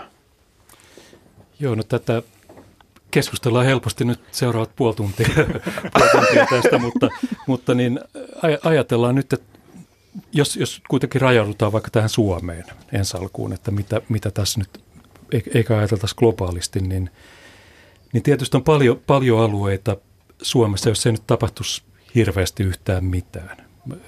Heikki voi tässä nyt varsinkin niin kuin täydentää. Jos ajatellaan niin kuin näitä tällaisia Suomessa vallitsevia metsätyyppejä, joissa lierokannat on kuitenkin niin kuin aika alhaisia. Sanotaan 50 prosenttia, jos Suomen pinta-alasta, maapinta-alasta on, tai 70 prosenttia on metsiä, jos ajatellaan, että 50 prosenttia on semmoisia metsiä, missä lieroja ei juurikaan asu, niin, niin 50 prosentille tällaista biotooppia ei, se ei juurikaan mitään kovin kielteistä tapahtuisi. Hmm. Joo. Suot myöskin niin kuin monilta osin varmaan niin kuin lähes lierottomia, niin no tässä on nyt tämmöinen helppo pala saatu hoidettua, mutta sitten jos ajatellaan... Mutta nyt niin kuin, tämä jos... kuulostaa jo siltä, että eihän ne lierot ole laisinkaan niin tärkeitä siellä maalla. Odota malta vähän. Ai, te säästätte parasta palaa loppuun, no niin. Ei, mä, mä, tässä on mun mielestä hyödyllistä niin kuin vähän kohdentaa tätä ja, jakaa tätä kysymystä, joka on varsin niin kuin mittava, jonka esitin. niin. mutta, mutta jos ajatellaan nyt sitten vaikka tässä jotain tämmöistä eteläsuomalaista lehtoa, jossa syksyllä tulee lävähtää mahdoton määrä mm. lehtikariketta maahan. Ja nyt siellä ei ole ollenkaan olisi sitten niin kuin tätä lehtikariketta vahvasti hautaavaa, pilkkovaa lieroporukkaa, jonka, jonka rooli niin kuin siinä tämän. Karikkeen hajoamisen alkuvaiheessa on hyvin iso, ja. kun ne lähtee sitä hautaamaan, nyhtämään pienemmiksi palasiksi, sekoittamaan mineraalimaan. Mm. Tämä, tämä vaikutus kokonaan niin kuin puuttuisi. Niin kyllä se sitten jo ensi keväänä saattaisi heijastua siihen kenttäkerroksen, metsän kenttäkerroksen ominaisuuksiin sillä tavalla, että se olisi paljon paksumpi tämmöinen karikekerros, silloin kun vaikka vuokkojen pitäisi lähteä kasvamaan mm. sieltä, niin siinä olisikin nyt, nyt sitten matto päällä. Iso, isompi matto päällä ja näin poispäin. Ja, ja nyt jos tätä ajattelee sitten to, harppaa heti eteenpäin ja ajattelee, että tämä nyt toistuu sitten niin kuin vuodesta toiseen tämä tilanne tämmöisessä mm. ympäristössä, että tämä maanpinnan karike ei, ei tulisikaan sekoitettua niin mm. tehokkaasti ja edelleen työstettyä maan alla muiste, muiden lierojen mm. toimesta, niin, niin se johtaisi kyllä siihen, että se maaprofiili alkaisi, se pintaosat alkaisi kehittyä ihan toisenlaiseen suuntaan. Ja, ja sillä tavalla, että se alkaisi heijastua sitten jo niin kuin siihen kasviyhteisön luonteeseen. Ja mm tällainen juttu, tämmöinen lierojen poispyyhkäisy, sehän on tapahtunut pohjoisella pallonpuoliskolla siinä vaiheessa, kun, kun tota oli viimeinen jääkausi ja Heikki jo jossain Joo. aikaisemmassa vastauksessa viittasi tähän, kuinka se pyyhkäs lierot pois. Ja, ja me tiedetään, tiedetään vähän, että mi, mitä, mikä sitten on ollut tilanne silloin, kun jos lierot on ollut poissa ö, isolta maantieteelliseltä alueelta. Nimittäin Pohjois-Amerikassa Kanadan, Kanada, USA pohjoisosat, ne oli tyhjiä lieroista, kun niille kasvillisuus alkoi asettua. Ja, ja siellä kasvi, kasviyhteisöt kehittyi ihan omanlaiseen suuntaan. Siellä tällaiset lehtometsät, joiden alla meillä on tuommoinen multava, hmm. Siellä ei ole mitään niin kuntakerrosta meidän lehdoissa, vaan, vaan siellä on niin multa aika lailla suoraan sen kenttäkerroksen alla. Täällä Pohjois-Amerikan metsässä kehitys meni ihan toiseen suuntaan, kun siellä ei ollut tätä lieroporukkaa siellä, siellä saattoi jossain Vaahtera-lehdossa ollakin tämmöinen paksu kuntta, jos kasvoi jotain happaman, happamamman ympäristön kasveja. Hmm. Niin, niin tällä tavalla ehkä mä nyt täytyy jo ruveta katkaista tätä Ei, mutta siis tarkoittaa vain tällä tavalla, kaikki menee uusiksi siis toisin sanoen. Kaikki menee uusiksi, mutta ehkä, sitä ehkä on hyvä niin kuin korostaa, että ei välttämättä nyt tapahtuisi mitään sellaista niin kuin, näissä luonnonbiotopeissa ehkä mitään niin kuin jotain totaalista romahdusta, vaan lähtisi tämmöinen kehityskulku uudenlaiseen, uudenlaiseen ympäristöön. Nyt jos ajatellaan sitten jotain, jotain niin kuin viljelymaita, sellaisia niin. savimaita, joita, joita mä niin kuin itse tutkin tuolla, tuolla tuota lounais meidän saviseuduilla, niin yksi, yksi vaikutus olisi varmasti se, että sellaisilla mailla, joita ei muokata paljon viljelymailla, jos muokataan kevyesti tai suorakylvetään, niin kuin nykyään tehdään, niin sieltä jos lierot otettaisiin pois, niin sieltä menisi hyvin merkittävä tämmöinen maaperän huokosuutta – yllä, ylläpitävä mm. juttu pois. Mutta mä luulen, että nyt mun on annettava Heikille, Heikille välillä puheenvuoro, mutta mä oon kyllä valmis jatkamaan tästä vaikka kuinka. Otetaanko hei puhelu ennen kuin jatketaan? Joo. Katsotaan, onko Mirja vielä? Kyllä, olen täällä. No, hyvä, hienoa. Kerropas tarinasi. Joo, olen Mirja Siljander ja soittelen nyt Ristiina mökiltä, mutta tämä tapahtui muutamia vuosikymmeniä sitten, kun asuin Helsingissä ja mulla oli semmoinen useamman viikon hammaslääkäri keikka menossa ja satuin sitten kertomaan hammaslääkärille, että kuinka meidän pihalla on, asuin silloin omakotitalossa, niin että meillä on kamalan paljon onkimatoja ja ja hän sitten vuorostaan kertoi, että kun heidän mökillään ei ole onkimatoja. Ja me lupasin sitten, no minä tuon sulle niitä. Ja seuraavalla viikolla, kun menin vastaanotolle, niin vein sitten muovirasiassa hänelle onkimatoja ja ja tuota, niin hän pani ne tyytyväisenä sitten rasian jääkaappiin. Ja no viikon päästä sitten hän kyllä kertoi, että hammaslääkäri apulainen oli aika tavalla ällistynyt, kun avasi rasian sieltä jääkaapista. Mutta tällä tavalla saatiin kyllä hammaslääkärillekin sitten sinne kesämökille onkimatoja. Joo. No, tämä nyt on hieno todiste siitä, että todellakin matoja on siirrelty ja siirrellään ja ne lähtevät sitten jatkamaan – elämää uudessa kyllä, paikassa. Joo. Kyllä, kuulin sitten vielä myöhemminkin, että sieltä hän sitten sai niitä onkimatoja ja pääsi onkimaan. No antako hammaslääkäri alennusta sitten niin kuin jatkokäynnistä? no eipä kyllä antanut, mutta Sika. hauskaa meillä oli sitten, kun hoitsu oli hieman, hieman ällistynyt, että ei ollutkaan mansikoita, vaan oli olikin onkimatoja.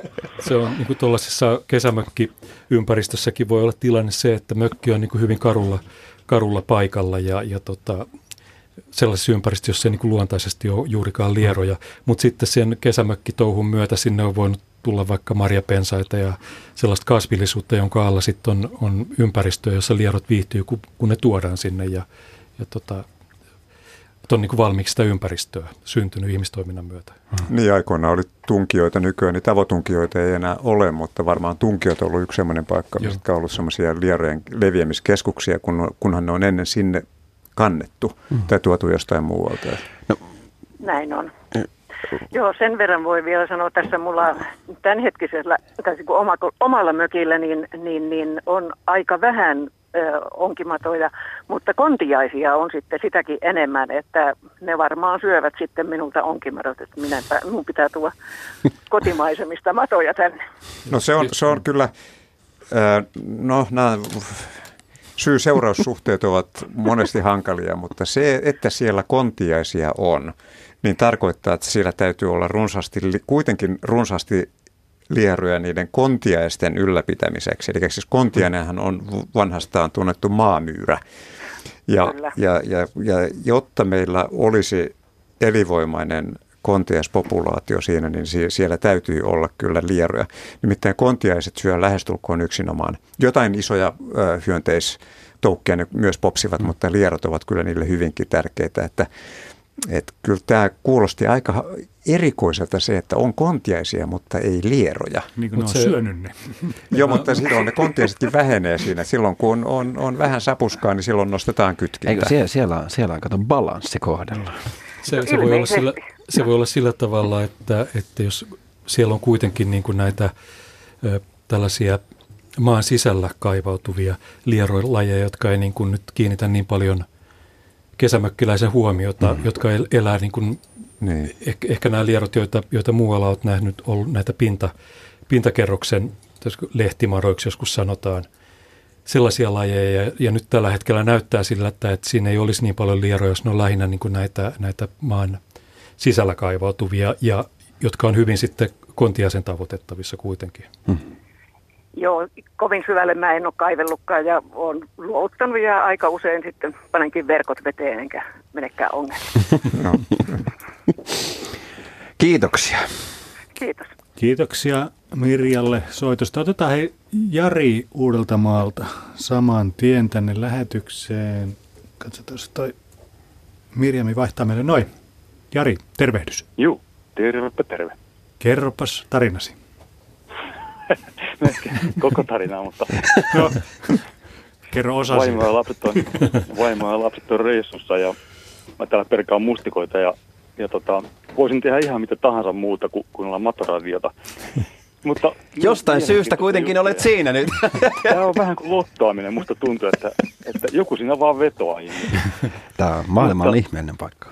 Eikö olekin? Hyviä juttuja teillä. Niin tuota, päätin keksiä kysymyksen ja en edes vasten tahtoisesti, mutta oletetaan näin. Kun tässä aikaisemmin joku puhuu siitä maidoista ja maaperistä ja muista, tuli tämmöinen mieleen, kun siellä Lapissa ei niitä matoja sitten ole. Ja siitä sinkostaminen, että jos nyt ostasin matopus, äh, mato, mm. multapussin jostakin tai kukkasen ma- ja laitan sen maahan ja esimerkiksi vaikka ulkomailta.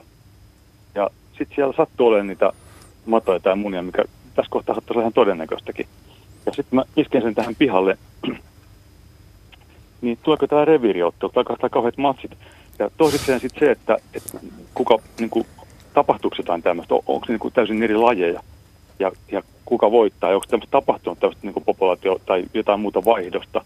Ja sitten siihen liittyen ää, nämä pikkutirpit, kun ne käy syömässä niitä matoja, niin nekin sitten maistelee uutta makuja, ne on ja niin noissa, mutta saattaisiko ne olla riskiä niille esimerkiksi linnuille tai muulle populaatiolle?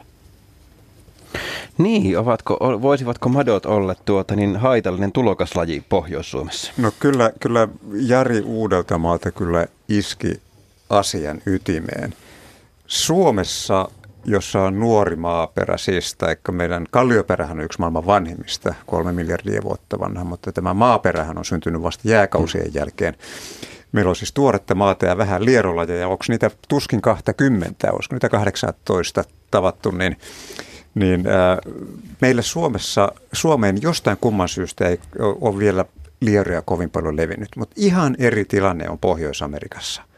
Ja sinne tulee jatkuvasti uusia lieroja. Sinne tulee Kiinasta, Intiasta, siis Aasiasta tulee, tulee uusia lierossukuja, jotka ovat aivan erilaisia kuin mitkä ne, ne mm. paikalliset lierot siellä ovat. Sinne eurooppalaiset ovat aikoinaan vieneet kastellieroja ja, ja muita lieroja, jotka ovat sitten syrjäyttämässä pikkuhiljaa niitä omia lierojaan. Ja, ja kyllä nimenomaan lierot kuten monet muutkin vieraslajit, niin leviävät juuri kasvien tai juuripaakkujen mukana. Meillä on se lehtokotilo, joka nyt ei ole lieroon yksi esimerkki ja. siitä, että miten kun kasveja siirretään meitin mamman kesämökiltä teitin mamman kesämökille mm. vaikka 100 kilometriä, niin sinne tulee lehtokotilo ja ottaa sen valtaansa ja, ja peli on menetetty. Kyllä. Ihan samalla tavalla lierot ö, leviävät paikasta toiseen ja kun ne löytävät sieltä hyvän paikan, niin, niin kyllä ne sinne asut, a, asettuvat. Mutta sitten Jari kysyi myös tästä, kysyi tästä kilpailusta, että syntyykö niille jonkinlaista kilpailua. Sen verran tiedetään Pohjois-Amerikasta, että jonkin verran paikallisille lierolajeille ja näille eurooppalaisille lierolajeille, mitä sinne on sadan vuoden aikana tullut, niin, niin niillä on syntynyt pientä kilpailua niin, että, että nämä omat natiivit pohjoisamerikkalaiset lierot ovat joutuneet vetäytymään niitä paremmilta paikoilta vähän syrjemmälle. Ja nyt sinne on tullut näitä Amyntas-suvun tai heimon lieroja Kiinasta ja, ja Aasiasta, jotka ovat sitten voimakkaita ja isoja, tämmöisiä karikkien suojia, niin niillä alueilla, mihin se Amyntas on levinnyt, niin siellä, sieltä ei enää juurikaan löydy näitä edes paikallisia, eurooppalaisia lieroja, kastelieroja, onkilieroja. Eli kyllä, kyllä niillä kilpailua siinä on. Sitä, että miten linnut sitten reagoivat mm. siihen, tuleeko siihen uusi liero vai ei, niin, niin siitä ei ole tutkimustietoa. Eli silloin meidän tiedemiesten täytyy vaan nostaa jälleen kerran kädet ylös ja, ja, ja pyytää järjä odottamaan viisi vuotta ja soita sitten uudestaan. Siis isot pahat kiinalaiset tulee ja vie reviirit niinkö? Meillä Suomessa näitä amyntas-suvun kiinalaisia tai kaasialaisia lajeja ei tietääkseni niin ole löydetty eikä olekaan, mutta olen jossain määrin puoli vakuuttunut siitä, että kun mennään johonkin satamaan ja sataman lähellä oleviin kasvi, puutarhoihin tai kasvihuoneisiin ja ruvettaisiin kaivamaan sieltä, niin sieltä kyllä amyntas lieroja saattaisi löytyä. Ja kun ne kerran saa jalansijan täältä näin, niin ei niitä pidä... Laske irti. Niin, niin piruukaan poissa. Mutta Heikki, jos nyt ajatellaan, että kastemato haluaa vallata toisen reviirin, Miten se tekee se? M- miten madot kilpailee keskenään, kun ei niillä ole hampaita eikä teräaseita eikä muutakaan, niin miten ne voi ajaa toisen pois? Siirrän kysymyksen kollega Visa Nuutiselle. Yes. no, lieroit ei, ei tunneta niin kuin, mun mielestä tästä niin kuin reviiri käyttäytymistä, jotain, niin kuin, jota voitaisiin tulkita niin kuin aggressioksi lajitoveria vastaan, että se, mä en niin kuin tällaista, tällaista tiedä. Nythän niin, tota, jo, joskus joku eko, ekologikollega sanoi, että seksin myötä ongelmat, on, ongelmat alkavat ja, ja tota, tämähän niin kuin on, tämä niiden hermafrodiittisuus saattaa olla yksi seikka, joka niin kuin liittyy tähän, että jokainen toinen liero on myös potentiaalinen partneri, sukupuolipartneri. Se kenties niin kuin vaikuttaa, vaikuttaa vähän siihen. Saman lajin sisällä. Niin la, lajin sisällä, joo. Että mä ajattelin, että Markku kysyi tässä niin, ennen muuta tätä niin tästä territoriaalisuutta. Ei, mä, mä, mä, en ehkä, mä ehkä putosin hieman kärryltä. Mä vaan ajattelen tavallaan sitä, että miten mato voi ajaa toisen pois. No se tapahtuu esimerkiksi Amerikassa. Amerikassa on osoitettu se, että siellä ää, ne paikalliset lierolajit eivät ole niin tehokkaita maan muokkaajia kuin esimerkiksi eurooppalaiset lajit, mistä nyt sitten kastelliero saattaa olla hyvä esimerkki. Ja kastellierohan on tyypillinen esimerkki niin sanotusta ekosysteemi-insinööristä. Tarkoittaa sitä, että kun kastemato on maassa, niin se muuttaa sen maan rakennetta, tuoksua, hajua, kaikkea niin, että, että jos se liero poistetaan, niin, niin kahden vuoden päästä, kun isän uutinen menee sinne maakairallaan, niin se huomaa heti, että täällä on ollut se, se kasteliero, vaikka hän ei mm. sitä näkisikään. Mm. Eli ne insinööröivät sitä, sitä maaperää. Ja nyt sitten tämä kastelierojen aktiivisuuden kautta muuttunut maarakenne onkin sellainen, ettei se enää kelpaakaan sille natiivilajille, paikallislajille. niin ne muuttaa ja elinolot sellaiseksi. Elinolot että vaihtuvat ja sitten toinen pikkuhiljaa joutuu menemään, siis siirtymään. Eli kysymys on vain siitä, että siinä muokkaamassa, kastelieron muokkaamassa maassa kastelieron lisääntyminen on suurempaa kuin sen paikallisen lajin Kyllä. ja sitä kautta kasteliero pikkuhiljaa lisääntyy ja lisääntyy ja lisääntyy ja sitä kautta sitten ajaa sitä sitä toista kohti preerioita. Joo, saanko, saanko, saanko kysyä, että Jari ei ole enää linjoilla? Ai kiitos Jari Soitu, Joo, ki- ki- kiitos, kiitos Jari, mutta onko tämä ongelma? Pidetäänkö sitä visa Amerikassa ongelmana, että sinne on tullut äh, joo, eurooppalaisia Kyllä, joo, niin kuin täällä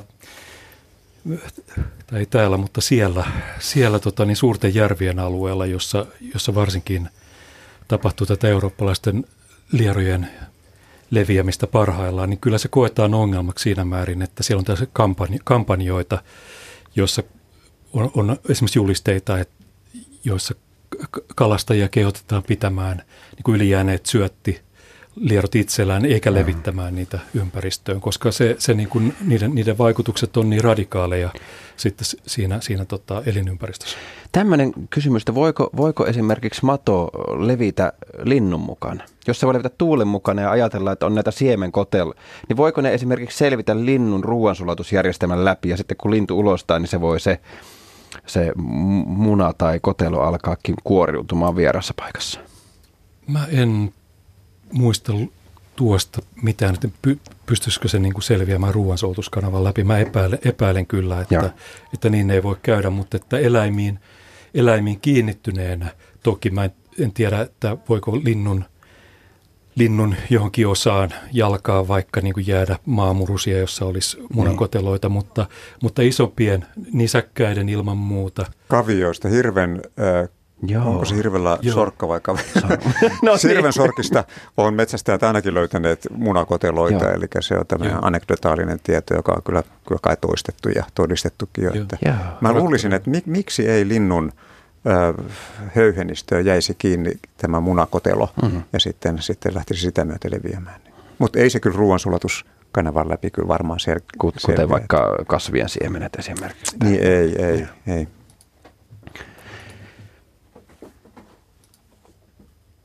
Täällä kovasti etsitään. Joo. Öö, joo. Tuota, tässä on nyt kokonaan, mä haluaisin siirtyä, mulla on ollut tässä tämmöinen muistinpanolista, mitä mä haluan teiltä kysyä, ja, ja yksi asia on tällainen, mikä liittyy siihen katkaistuun matoon, joka mönki takaisin sinne omaan kolonsa. Koska se meni omaan kolonsa, sen täytyy siis jollakin tavalla tietää, että se kolo on siellä. Niin onko madolla muistia? Ja jos esimerkiksi Kastellir voi elää kymmenenvuotiaaksi, niin eikö olisi oletettavaa, että jollakin tavalla se voisi muistaa sentään jotain? Jos se kerta oppiikin jotain, niin täytyyhän se tieto jonnekin tallettua. O, minkälainen on madon muisti? Kysytään me, mieluummin niin päin. Mä uskallan vastata, jos koetan niin näin oikein tutkia näkökulmasta vastata, niin, niin tämä on sellainen aihepiiri, jota parhaillaan kyllä tutkitaan merkittävän vähän.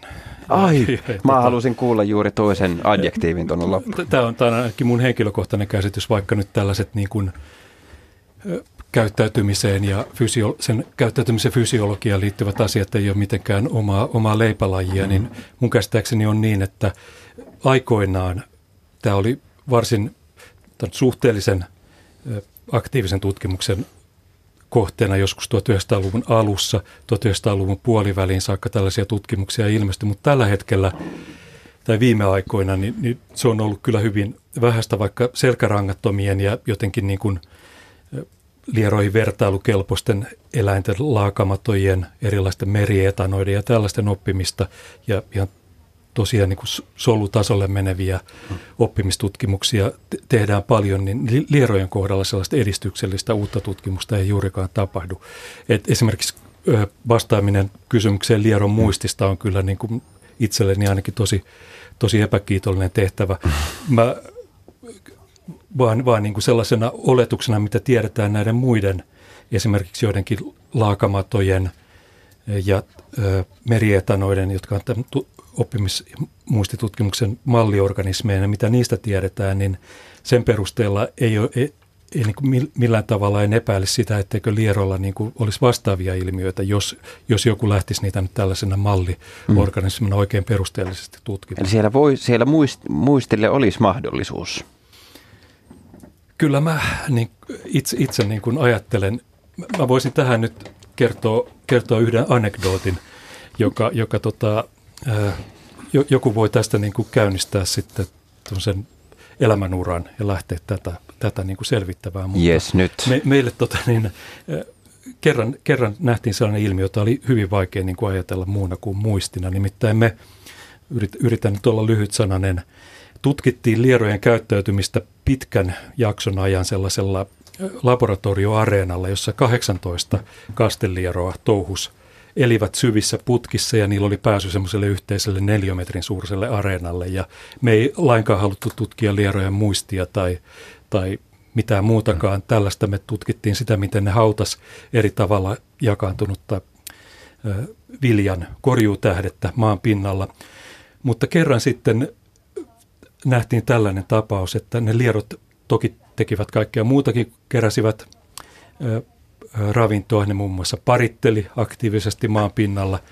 Ja yhtenä iltana sitten kävi, niin tämä hetkinen aamuyönä kävi niin, että meillä oli semmoinen valojakso siellä, että kuudelta meni valot pois ja kuudelta aamulla valot sytty.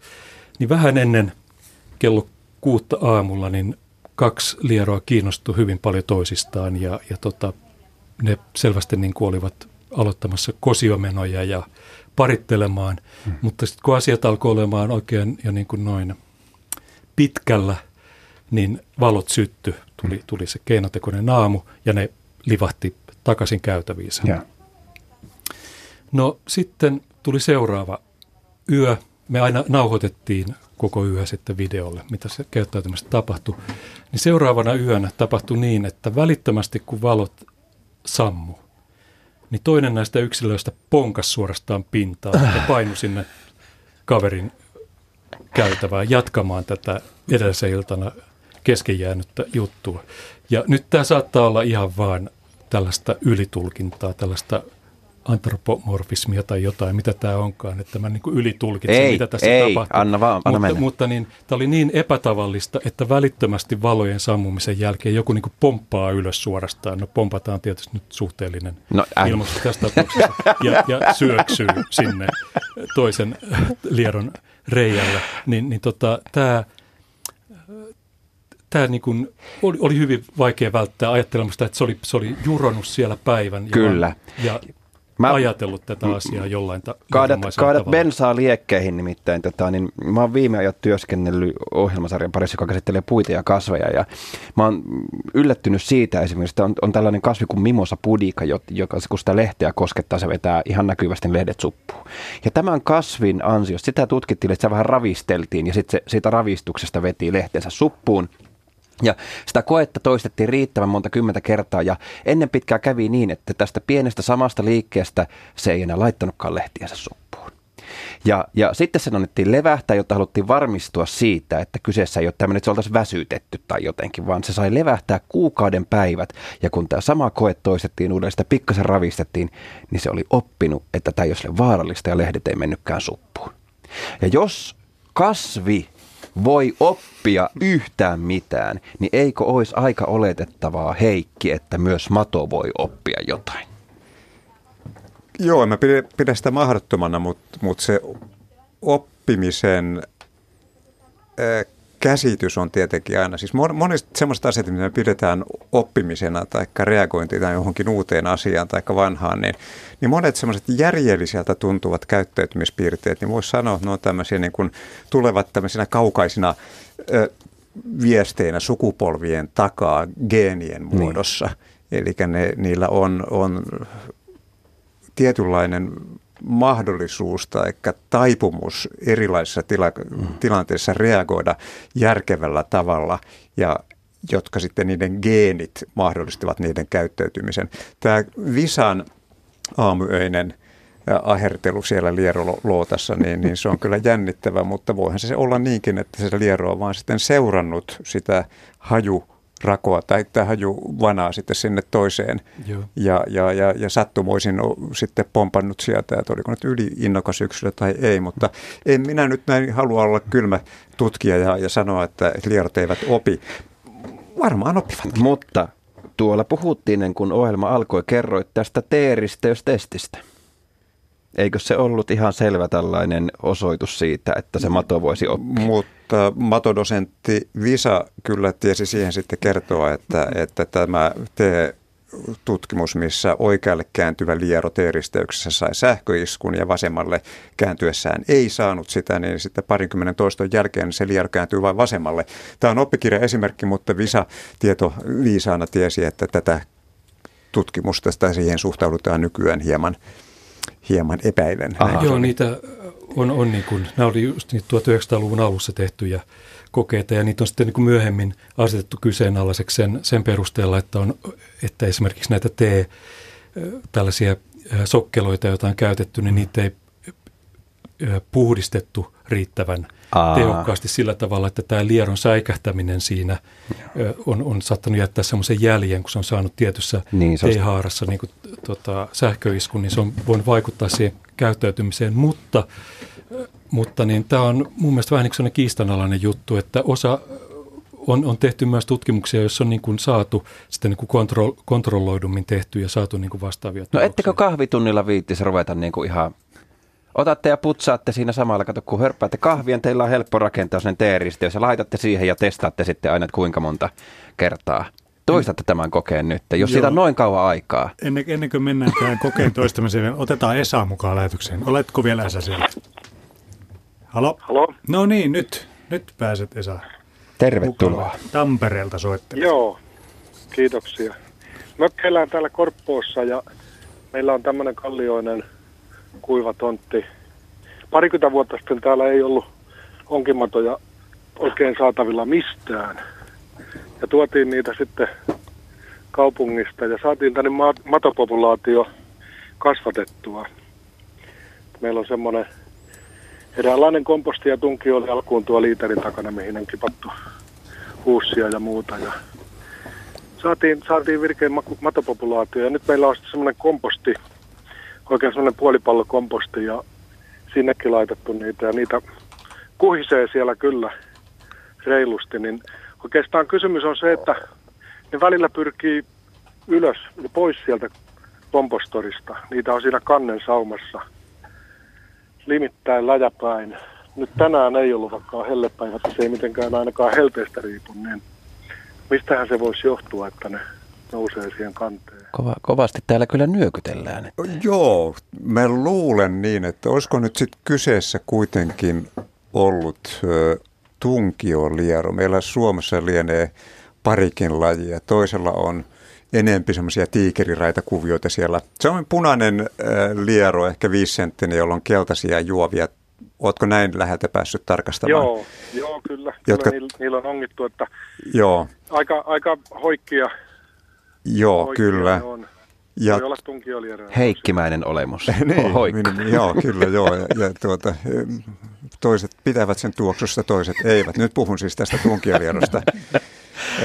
ja, ja tunkioliero on siis täysin riippuvainen eloperäisestä jätteestä, ei, ei, ei pelkästään hajoamistilassa olevasta, vaan ihan semmoisesta aika tuoreesta tavarasta, mitä sinne kompostiin laitetaan. Ja jossain vaiheessa sitten se kompostin lämpötila nousee riittävän suureksi, jolloin se menee yli 40 astetta, Visa voi korjata, niin silloin tunkioluiro ei enää viihdy siinä. Jos alaspäin ei pääse, niin se lähtee nousemaan ylöspäin.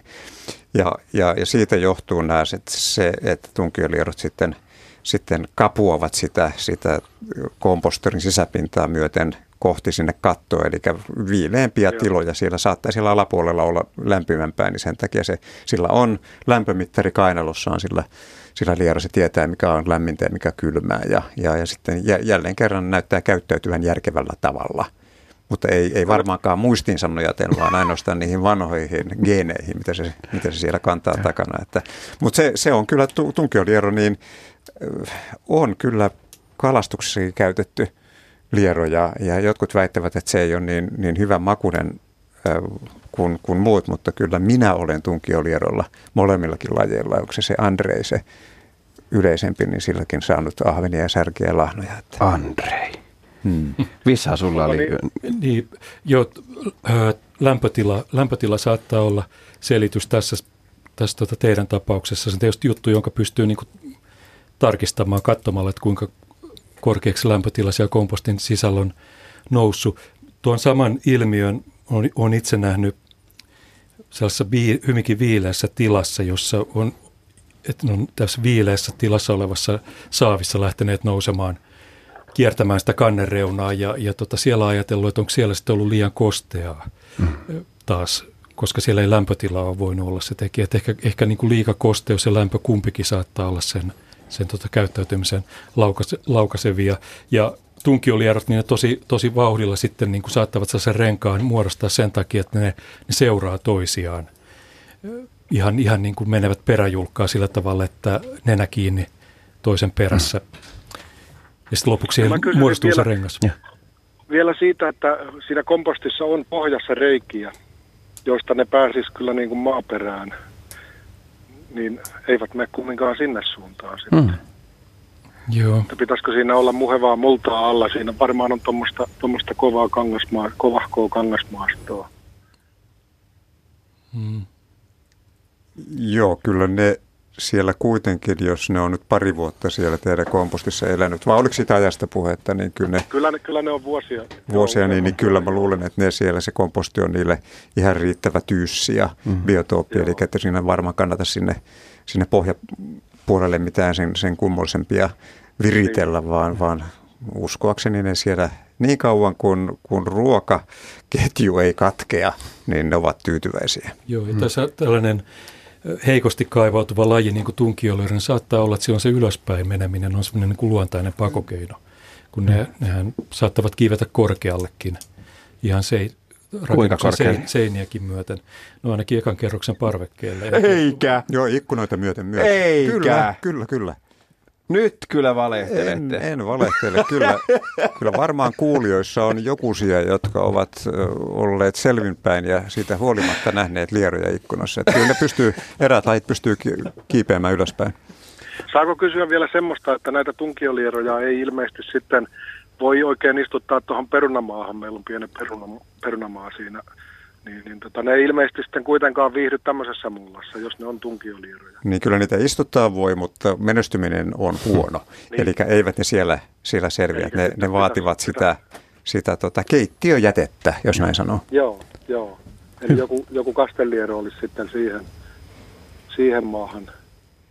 Kyllä paitsi, että jos puhutaan korppoosta, niin jos oikein ymmärsin, niin siellä se maanos on varmaan ohut ja, ja kastelliero mm. vaatii sen, että se pääsee talvella pakoon sitä ää, kylmyyttä ja maan jäätymistä sen, ehkä sen mm-hmm. metrin verran. Niin. Joku, joku peltoliero, näitä vaaleita mm. lajeja, joka on semmoinen tosi selviytyjä, niin se saattaisi olla hyvä valinta Joo. kasvimaalle. Niin savi, niistä on savimatoja.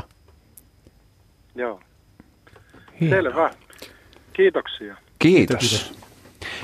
Mitenkä tota, jos on kompostissa, niin mikä on liian kuuma tämmöiselle tunkiolieralle. Voiko se, voiko, voiko se keittyä, niin kuin kovet, koakuloitua niin kuin kananmuna, kun sitä keittää riittävän kuumassa? Me... Voi, voi koakuloitua, mutta virsi on lyhyt sen jälkeen. Minkälaisessa lämpötilassa tunkioliero koakuloituu? Kyllä mä luulisin, että se on vähän sama kuin melkein kaikilla äh, selkärangottomilla, että heti kun lämpötila alkaa lähennellä 40, niin sitten pitää nostaa kytkintä ja päästä nopeasti pois